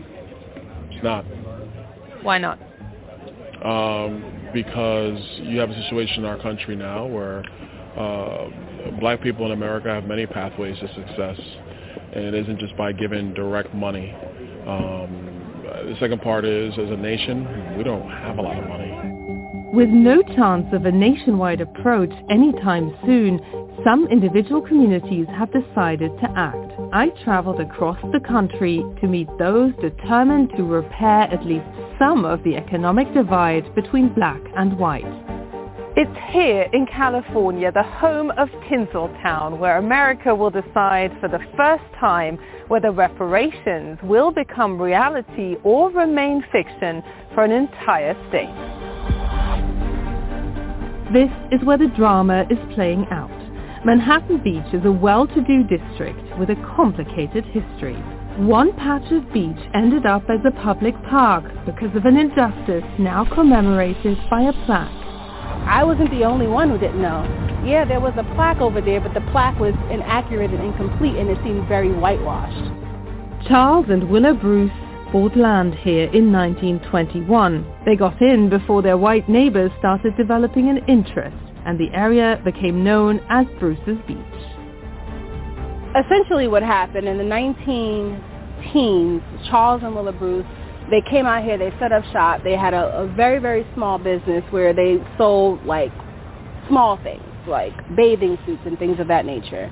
And then once they earned enough money, they bought another plot of land and ultimately turned their land into what is called Bruce's Beach Resort. They provided a safe space for black people. And so what happened is black people started buying property up there on what is now Bruce's Beach Park. And when the white residents saw black people taking up space and more of them coming in, they didn't like it.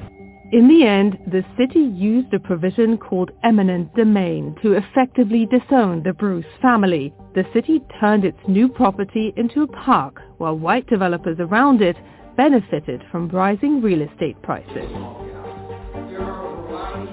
The case of Charles and Willa Bruce is a reference point across America, like here at a conference on black land rights in Boston.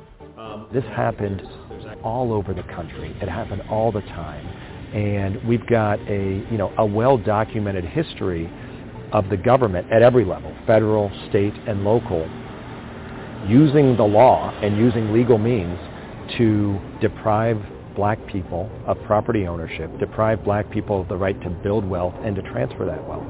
In the first deal of its kind in America, the city of Los Angeles handed the land back to the descendants of Charles and Willa Bruce 100 years after it was taken. It symbolizes for all of us that it is always the right time to do the right thing.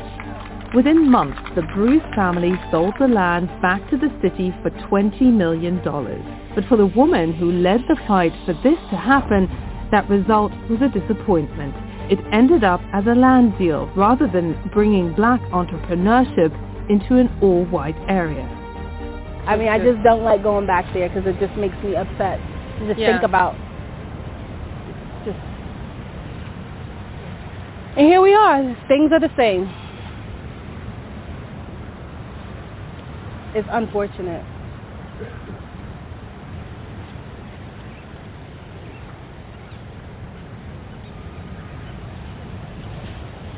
Look up and down here.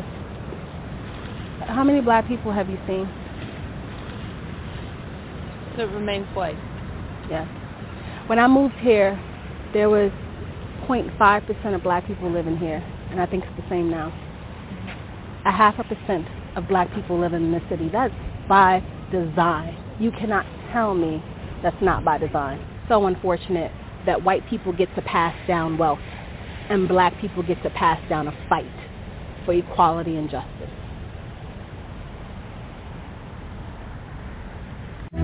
Bruce's Beach will remain a Coast Guard facility and a public park.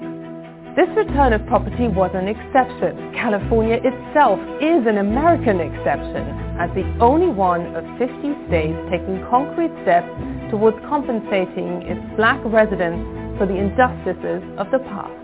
California has launched a statewide reparations task force that is about to make recommendations to lawmakers. This task force and DOJ is on track to deliver the final report come July 1. It has been collecting accounts from hundreds of expert and private witnesses. Our ancestors are the ones who built the White House, if you will.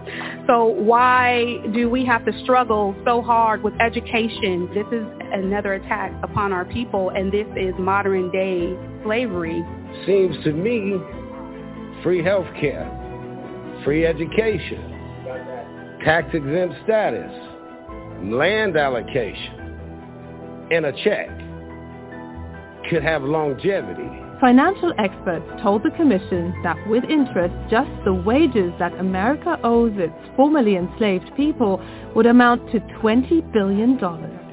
The figures are daunting, yet Democrat-governed California looks determined to make history and do something. We don't tell folks to get over the Holocaust. We don't tell them to get over, you know, the Armenian genocide or the internment of Japanese during World War II. All of those entities were compensated at some level. This country would not be what it is today if it weren't for the African slave. If California can't get it done, it's going to be hard on the national level. So I think we are the litmus test. America is watching closely how California will go in handing back black-owned land and handing out reparations. My next stop is in Tulsa, Oklahoma, in a town still grappling with the legacy of America's worst racial massacre more than a century ago. The city of Tulsa is rich, oil-rich, but to this day, there's a deep wealth drop when you cross the rail lines into the north of the city. That's where the Tulsa Massacre erased an entire area. It's called Greenwood, but many called it Black Wall Street. Today, a museum testifies to how a once vibrant quarter with black-owned shops and businesses promised black wealth until their white neighbors burnt it down in 1921. As so often, violence was sparked by a rumor that a black boy may have come too close to a white girl. Within hours, armed white men, authorized by the sheriff, attacked Tulsa's Greenwood district. They dropped turpentine bombs from private planes. The attack killed hundreds of people and destroyed rows of businesses and homes. Those who could fled. The community would never recover, and the effects can still be felt today. Facts are facts. The truth of what has happened in places like Tulsa are manifest in what you see in disproportionate crime rates, disproportionate health rates, disproportionate wealth rates. We want to be able to inform current leaders and future leaders that these things have had an impact. Now you are armed with information. Go make change. The city has invested in more historical research. It also recently launched a process to hear from Tulsans what they'd like the city to do beyond an apology. Tulsa's mayor, G.T. Bynum, declined our request for an interview. He has so far not committed to any form of reparations. That's why the only remaining survivors of the massacre, all older than 100 years, are taking the city to court. 2 years ago, at the age of 107, Viola Fletcher told U.S. Congress of how the massacre on May the 31st, 1921, destroyed her community. We lost everything that day, our homes, our churches, our newspapers, our theaters, our lives. Greenwood represented all the best of what was possible for black people in America and for all the people. No one cared about us for almost 100 years. The three remaining survivors have already been turned down by a court once. It ruled that what happened was too long ago for the case to go ahead. I went to see the legal team who are on the second case, which keeps getting delayed by the court. The city and the Chamber of Commerce and the Tulsa Regional Authority are now trying to get the last three survivors kicked out of the case. They've been dragging their heels, filing motions. I think the playbook is the same now as it was in 2003, which is waiting for the survivors to die. That neighborhood of Greenwood has also been subjected to another trauma, this time at the hands of city planners. In the 1970s, they ran a freeway through the middle of it and split the community again, and what was there fell apart. The home these stairs led up to was destroyed decades after the Tulsa Massacre as part of the so-called urban renewal program. Starting in the 1960s, black-owned houses in Greenwood were torn down to make way for a highway, a new university campus, new infrastructure, it was argued, that serves all. I'm a realtor. I know where things are, right? It brings tears to my eyes when I think about it on their behalf, because when someone comes and says, yeah, my grandma's hairdressing salon used to be right there, and they're pointing at a freeway overpass, it's very, very saddening. It's very saddening. The erasure of black entrepreneurship several times over has left Greenwood unable to rebuild itself. Legal scholars see this as a landmark case that shines a spotlight on why black Americans are still so much poorer. There's a narrative that these are just irresponsible people, and it's too bad that they are not doing well, socially and economically, but it's kind of their fault, right? In Tulsa, with what we call the Black Wall Street, these folks, they weren't taking government handouts. They, through their hard work, vision, initiative, creativity, stick-to-itiveness, built something incredibly successful. And so I think just having that counter-narrative to what often is, victim blaming we have in this country is powerful. And yet pursuing justice through the courts isn't working. The legal successor of those who actually conducted the violence, killing hundreds and razing Greenwood to the ground, well, that's the city of Tulsa. The legal process there is stuck. A century after the worst racial massacre in U.S. history, Tulsa isn't just a reminder of the cruelty of the past, but also the inaction that amounts to indifference in the present. And a century later, the state where it all happened, Oklahoma, is only just beginning to debate whether there should be anything more than an apology. From Tulsa, I head to Providence, Rhode Island. This region was one of the key slave ports of colonial America. By the end of the 18th century, some 1,000 ships arrived here, bringing around 100,000 enslaved people. They delivered African men, women, and children into lives of abuse and cultural oppression.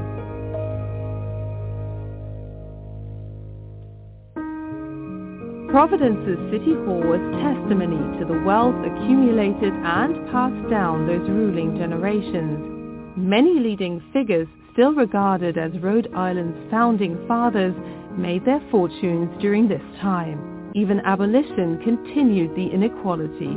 Compensation was only paid to slave owners.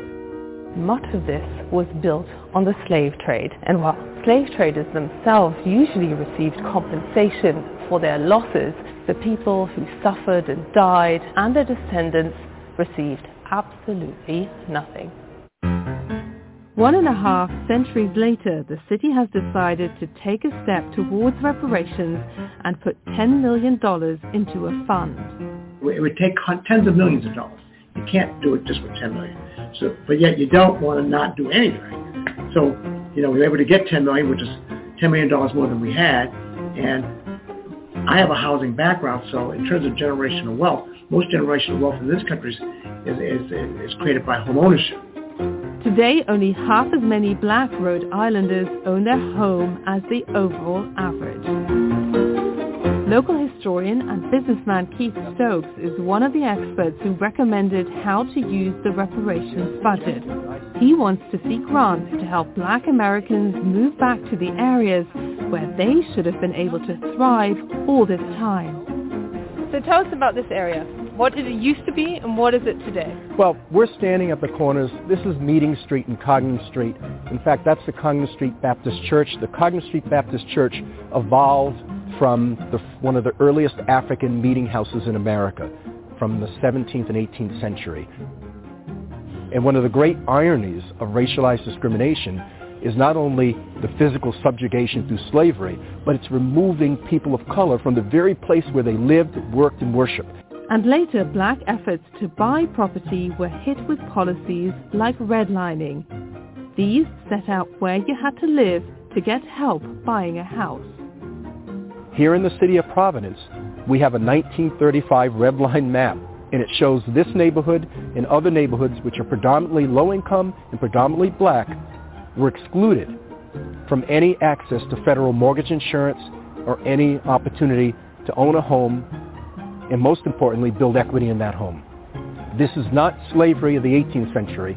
This is federal, state, city, public policies and practices in the mid-20th century. So again, while the slavery era created a wealth gap, policies that followed deepened this economic divide between black and white. dozens of towns and cities around the U.S. have admitted that they had policies that actively deepened the economic divide along those ethnic lines. Only a few of them have so far committed to any form of reparations. We really need to address the fundamental narrative, and we need to understand that the actions that took place, not by you and not to me, but those actions that took place 100 years ago, you can draw a straight line between those actions and the wealth disparities between black and white households today. To this day, mostly without realizing, ordinary Americans are surrounded by the wealth created by enslaved people. Both the Capitol and the White House were built using their forced labor.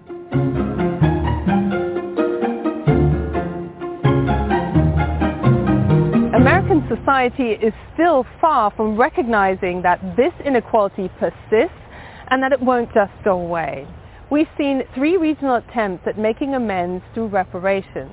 The question now is whether that will ever grow into something like a national approach. It's a question left unanswered from the days of the first freed enslaved people 1.5 centuries ago. Back then, Frederick Douglass said the answer would show whether America lives up to its stated values. We are here, and that this is our country. And the question for the philosophers and the statesmen of the land ought to be, what principles should dictate the policy of the action towards us? We shall neither die out nor be driven out, but shall go with this people, either as a testimony against them or as an evidence in their favor, throughout their generation.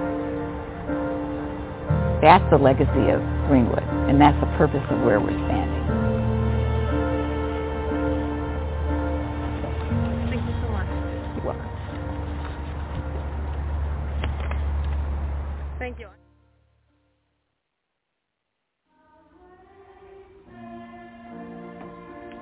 We have done so much with so little from so few. We made a way out of no way. But for that to persist in a nation that claims to be about equal protection under the law, that claims to be about fulfilling the promise of the Declaration of Independence, for life, liberty, and the pursuit of happiness, it's not been for us. For us, it has been hardship, horror, and hellish moments continuously.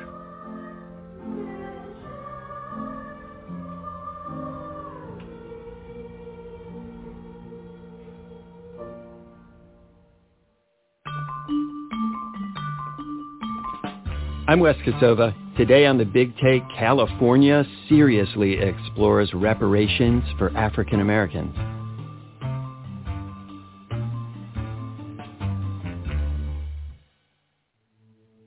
For decades, African American activists and politicians have made the case for reparations to provide some measure of compensation for the legacy of slavery, racism, and discrimination in the U.S. But these efforts haven't gone anywhere. Now California is taking the argument for reparations to the next level. A state task force of economists, public policy experts, and elected officials has written a detailed draft report that attempts to quantify the costs of historical injustice. They calculate it to be as much as $800 billion. The goal of the task force is to recommend to state lawmakers who should be eligible to receive compensation of one kind or another. That big top-line number and the potential for payments to some individuals of up to $1 million or more have gotten a lot of attention, positive and negative. And we'll get into what those numbers mean, because there's more to it than that. Part of a reparations plan and the cost wouldn't be for individuals, but to address ongoing inequality in things like education and healthcare. Kamilah Moore is an attorney and reparatory justice scholar and the chair of the task force. I'll talk with her about the challenges of trying to put a dollar figure on injustice. It's been a whirlwind of emotions. It's been very cathartic to hear from those who would be eligible, descendants of slaves, for instance, who are pretty much sharing their stories to us every time we meet, pouring their hearts out about the harms and atrocities they've endured. I also speak with Bloomberg's California Bureau Chief Karen Breslau. Some of this defies numbers, and it really speaks to something of a collective atonement. She's written a deeply reported piece about the task force, and she's here to tell us how reparations would actually work. Chairperson Moore, let me just start with the most basic question. What is the case for reparations? Why should California pay them? So the case for reparations in the state of California particularly is about the state taking accountability for its role in perpetuating what we've called the badges and incidents of slavery that still linger on and disproportionately negatively affect African Americans, primarily those who are descendants of slaves. And so we have spelled out in our final report various different instances of California perpetuating exclusionary public policy or widespread private discrimination as well. And that's what the crux of the justification for reparations in the state of California lies. And so how do you decide who should be eligible to receive compensation? So the task force, we debated around the issue of eligibility for over 10 months.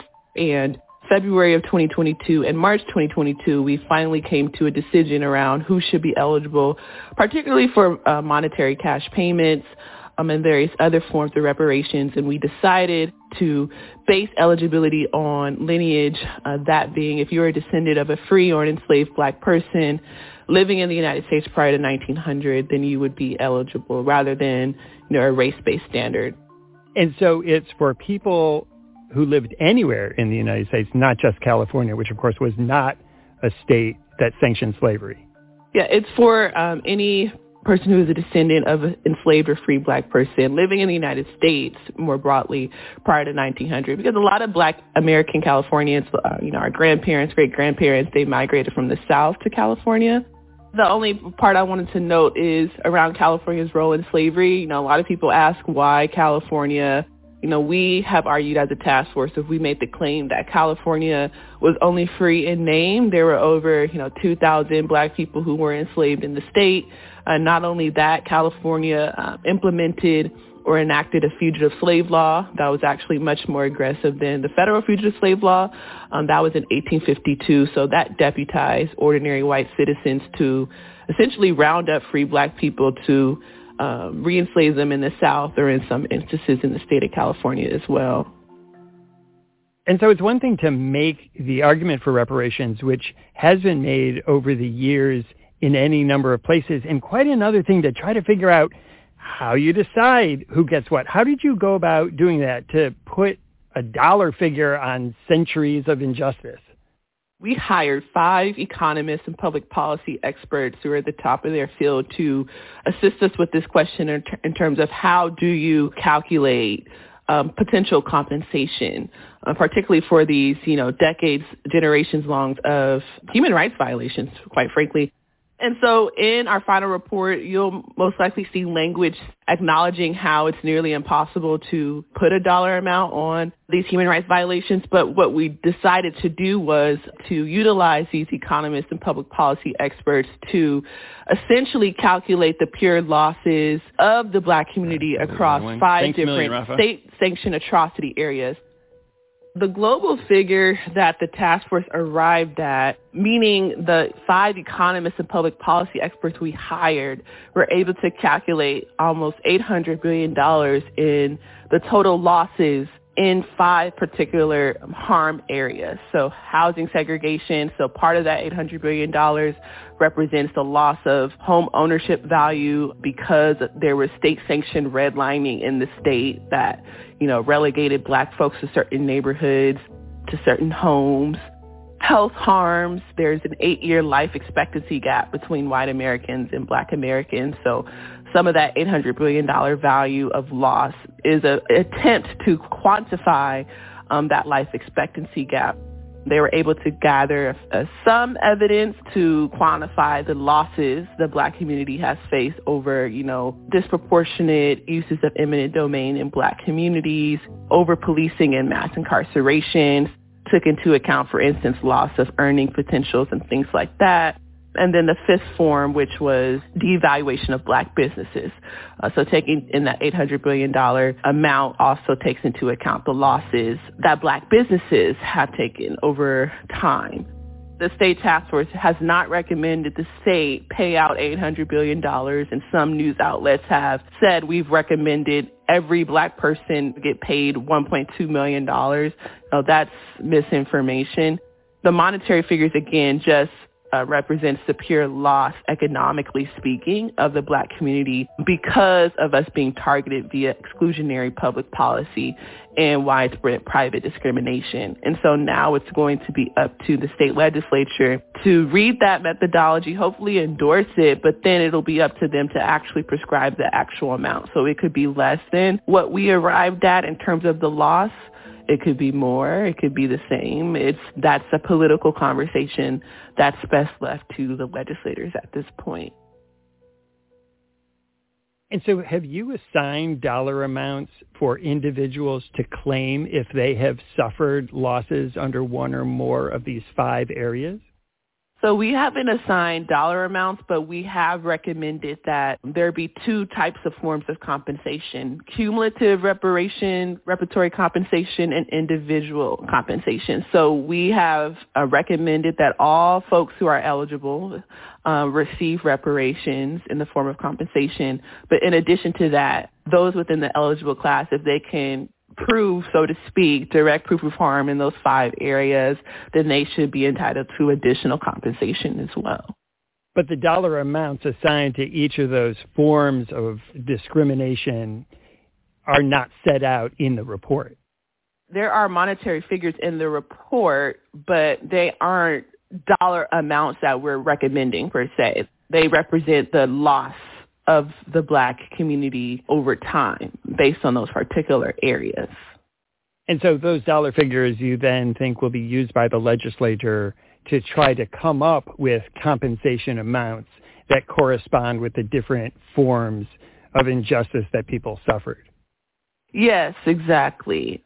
And is this something that individuals will have to apply for, to say, I was discriminated against in these areas, and therefore I am making an application for compensation? So one of the recommendations from the task force were to create a new state agency, tentatively called the California American Freedmen Affairs Agency, and that would be the agency where people would essentially sign up to receive direct reparatory justice services, including showing their eligibility for the programs in general, but also cash payments. We invited expert witnesses around what this agency could look like administrative law professors, for example. And we recommended that the agency have a genealogy branch to assist people in showing their eligibility, and then also it's a general eligibility branch for those cash payments. And so that each person would come forward and make a claim, and then it would be looked into and sort of investigated to see whether or not the claim was valid? Yes, absolutely. So you've been working on this for quite some time. What's this been like? You've been going around the state. You've been listening to people's stories. You've heard people saying this is a great idea. You've heard vocal opposition. What is it like to head this task force? First, I'd say an honor and a privilege. You know, I went to law school with an express purpose into studying reparatory justice on a domestic and international level. So I went to Columbia for my JD, and then I received a Master of Laws in International Criminal Law from the University of Amsterdam. So this was just perfect timing for me in terms of me being able to transfer the wealth of knowledge that I have into this historic process. It's been a whirlwind of emotions. It's been very cathartic to hear from those who would be eligible, descendants of slaves, for instance, who are pretty much sharing their stories to us every time we meet, pouring their hearts out about the harms and atrocities they've endured over time living in the state of California. It's been interesting getting hate mail as well from folks who aren't very enthusiastic about it, but it all comes with the territory. So I've been having a great experience overall. And so where does it go from here? You've written this report, you're going to deliver it, and then what happens next? So the task force, as you mentioned, we have finalized the report. It will be officially released at our last hearing, which will be on June 29th in Sacramento.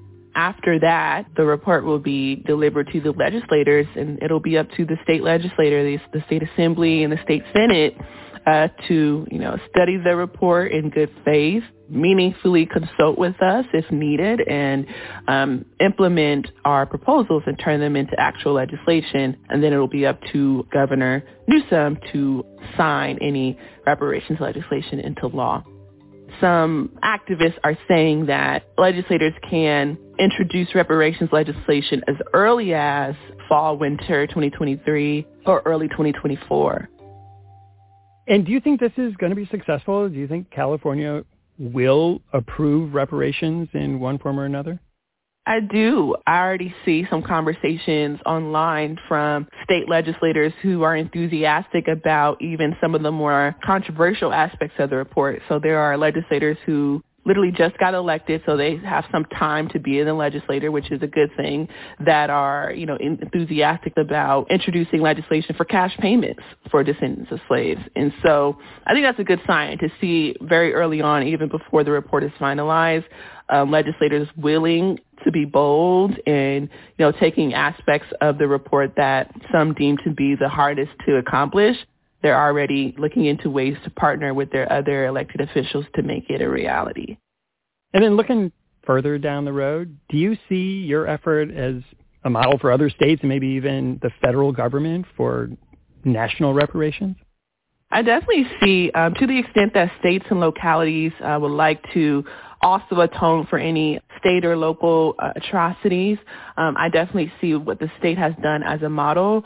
Also in our final report, there will be a final recommendation to transmit our final report to Congress and to the Biden administration. And that was in our interim report, but we've kind of beefed up the recommendation to say, okay, here's our final report. You can implement full reparations without a comprehensive study because California has done that work for you already. And also to the Biden administration, you can create a commission for reparations by executive order, committing to full effective reparations with a truncated study period because California has done so much work on this already. So yeah, I'm optimistic that our state has done the work to set precedent for what reparations could look like on a state level and then nationally as well. And then I'll just lastly say there have been many different people around the world from marginalized communities that have been inspired by the work of our task force and has personally reached out to me, people from, Namibia and Africa, Suriname and South America and so many other places who are inspired and looking to California for this work as well. Chairperson Kamilah Moore, thanks so much. I appreciate your time. Thank you. After the break, we dig into the details of the task force's recommendations.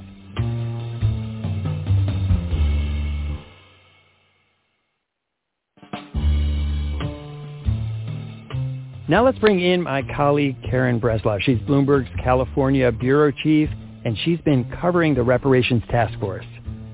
Karen, over the years, there have been any number of reparations efforts, but California's is different. Can you talk about why that is? So, Wes, there were policies, there were practices, there were laws that codified discrimination that contributed really since the day California became a state in 1850, really up until the current day. We're very familiar with some of those having to do with discriminatory application of federal law and federal programs going back to the New Deal, the GI Bill, urban renewal projects in the 1970s in which black homes and businesses were taken through eminent domain or devalued or unjustly seized. And so there are definitely ways to track and to assign value to the wealth gap. They looked not only at wealth gaps, but also health gaps. They looked at educational gaps. They looked at harms affecting black communities in California that go well beyond numbers, that don't really lend themselves to monetary compensation. And some of those have to do with intergenerational traumas. Tell us more about this task force. How did it come to be and who's in it? How does it operate?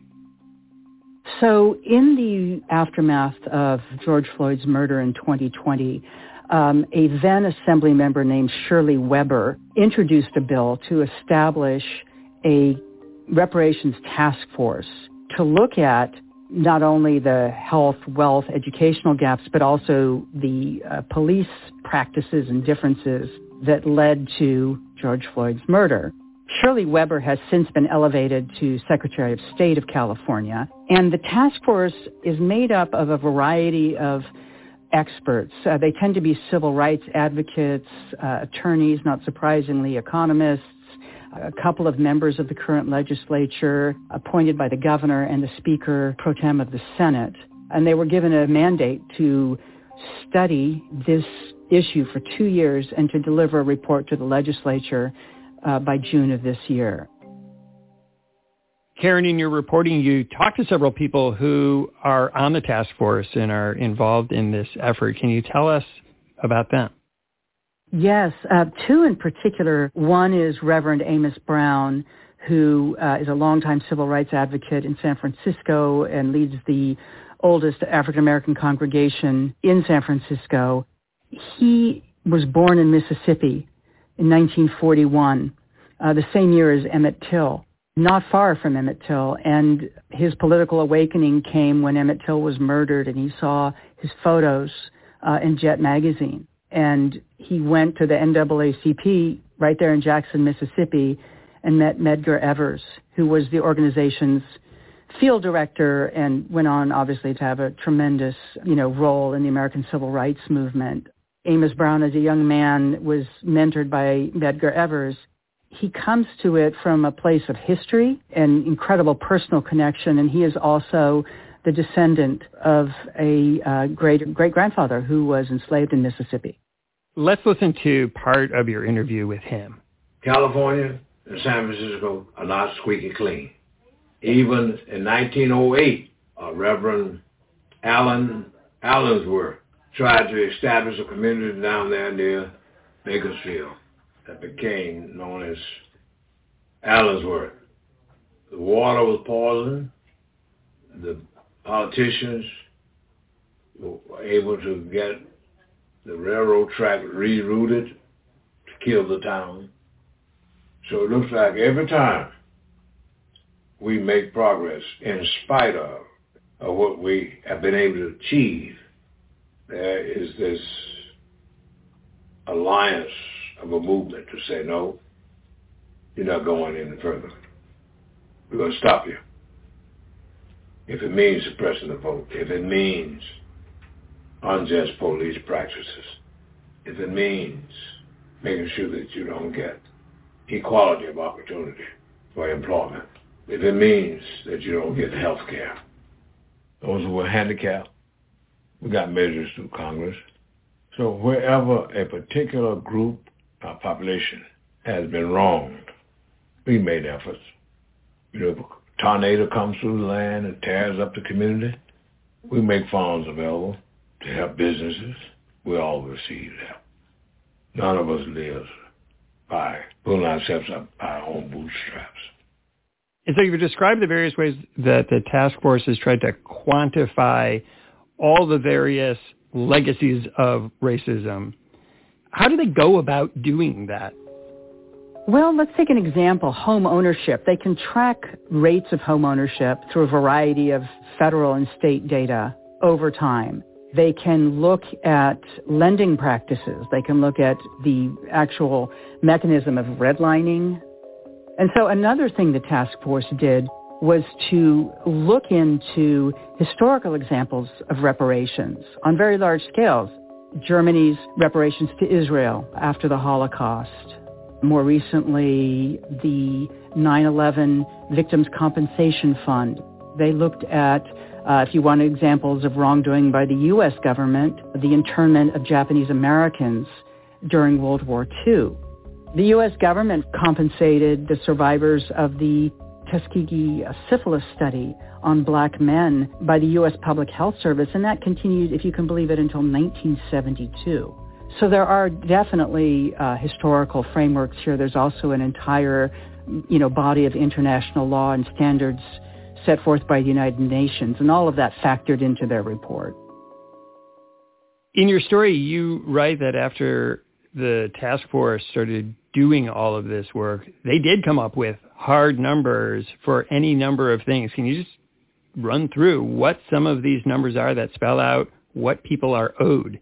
One calculation looked at the statistical value for a year of human life, and they looked at the differences in life expectancy affecting Black Californians and came up with a value of $13,619 per statistical year of missing life expectancy. Another was wealth missing due to lower rates of Black home ownership, $148,099. The average devaluation of a Black-owned business, $77,000. For each year of disproportionate incarceration factored by race, combining lost wages and freedom, $159,792. What they're doing here is preparing recommendations that are going to go to the legislature so that the lawmakers can have a frame of reference, can have some data to set up a reparations framework. And so where would that revenue come from? Would they raise taxes? Would it come from specific places? One proposal that a member of the task force made, who's Stephen Bradford, a state senator, is to set aside 0.5% of the state's operating budget into an annuity, which would create about $1.5 billion in annual funding. And some of these reparations do not have monetary value attached. Some include something like an official apology by the state of California, or discounted tuition or free tuition to eligible descendants of enslaved people who want to go to the University of California or any public university, greater health care, greater investments in health care. What's the public's response been to the idea of reparations in California? It's been very divided, not only by party, with Democrats who have an overwhelming majority in the state legislature and also, among voters, I think open to the concept, but very fuzzy on the details. And then there are those who are opposed to the concept of reparations, that current generations should essentially pay the tab for generations past. I think we're going to see a lot of movement in public opinion as this task force report gets studied and discussed in the legislature. Public opinion can move pretty quickly, but both the concept of reparations and the staggering totals are going to give a lot of people pause. When you say public opinion is going to move, which direction do you anticipate it would move in? I think it will move with understanding that reparations doesn't always mean a check. We saw that with the Japanese American internment. Those survivors were compensated with $20,000, which could not come close to the suffering and the losses, and led to an apology by the U.S. Congress, and led to the funding of a number of public education initiatives. When we come back, we hear from another member of the task force.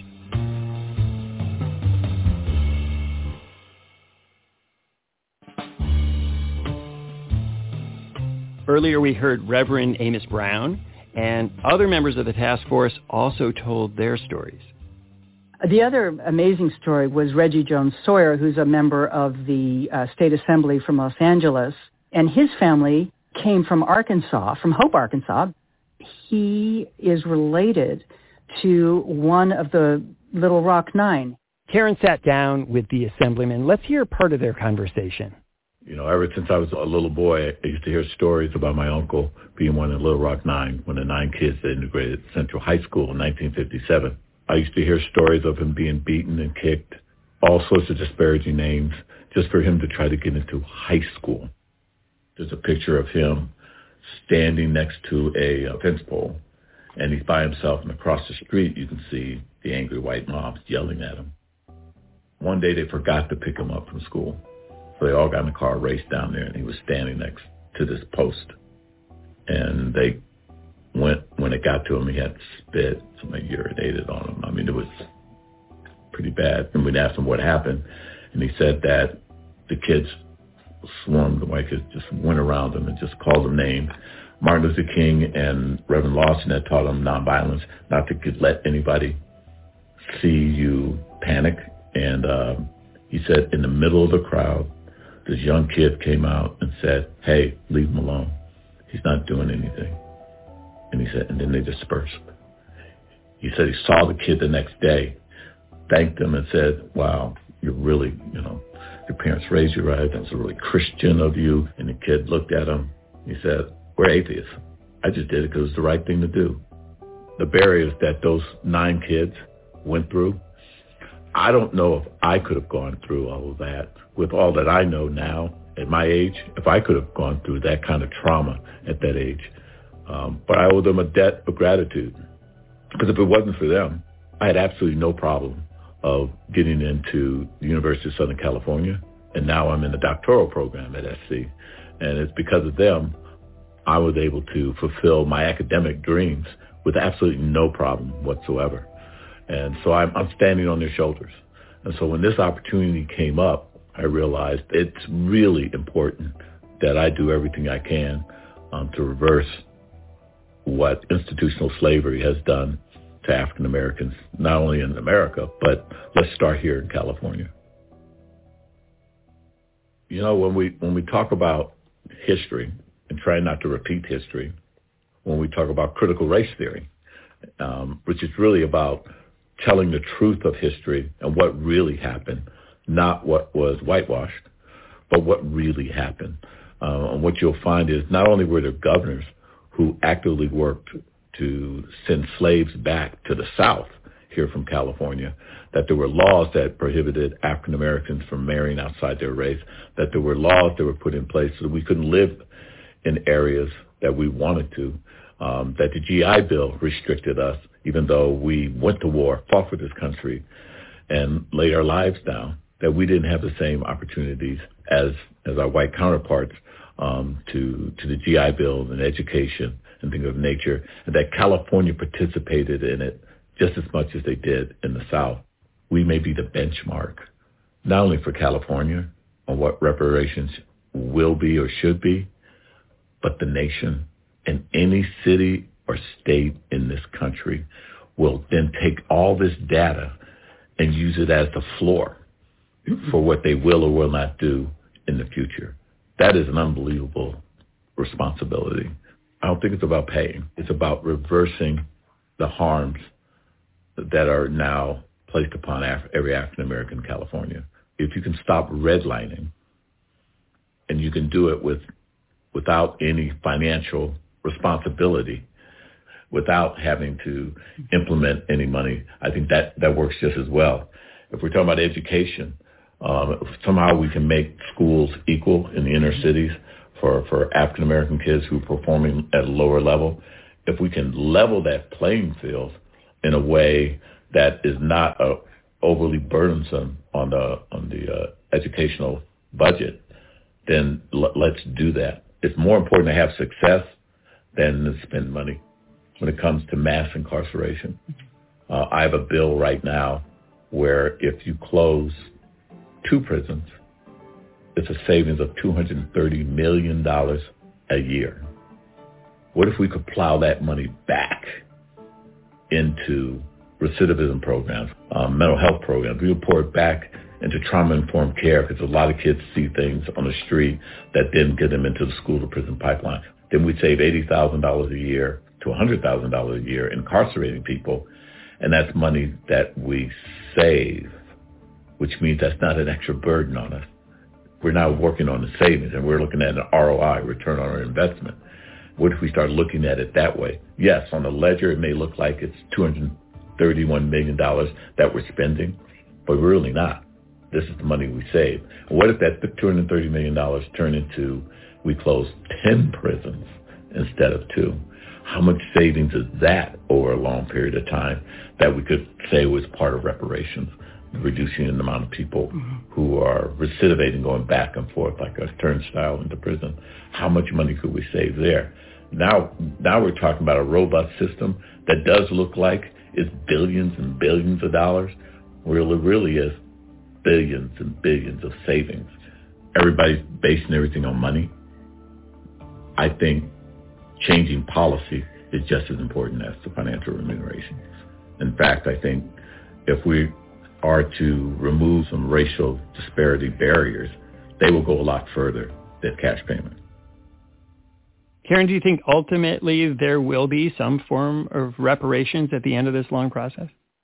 I do, Wes. I think it's going to be a range of monetary and non-monetary measures. I think the public apology will come rather soon. I think public education programs will come soon. I think the notion of greater investment in health, access to higher education, into home ownership programs. I think all of that is readily within reach. I think the concept of individual compensation remains distant, and I don't expect that for years. Karen, thanks so much for speaking with me today. Thank you, Wes. Thanks for listening to us here at The Big Take. It's a daily podcast from Bloomberg and iHeartRadio. For more shows from iHeartRadio, visit the iHeartRadio app, Apple Podcasts, or wherever you listen. And we'd love to hear from you. Email us questions or comments to bigtake@bloomberg.net. The supervising producer of The Big Take is Vicky Bergolina. Our senior producer is Catherine Fink. Our producers are Mo Barrow and Michael Falero. Rafael Amsili is our engineer. Our original music was composed by Leo Sidran. I'm Wes Kosova. We'll be back on Monday with another Big Take. Have a great weekend.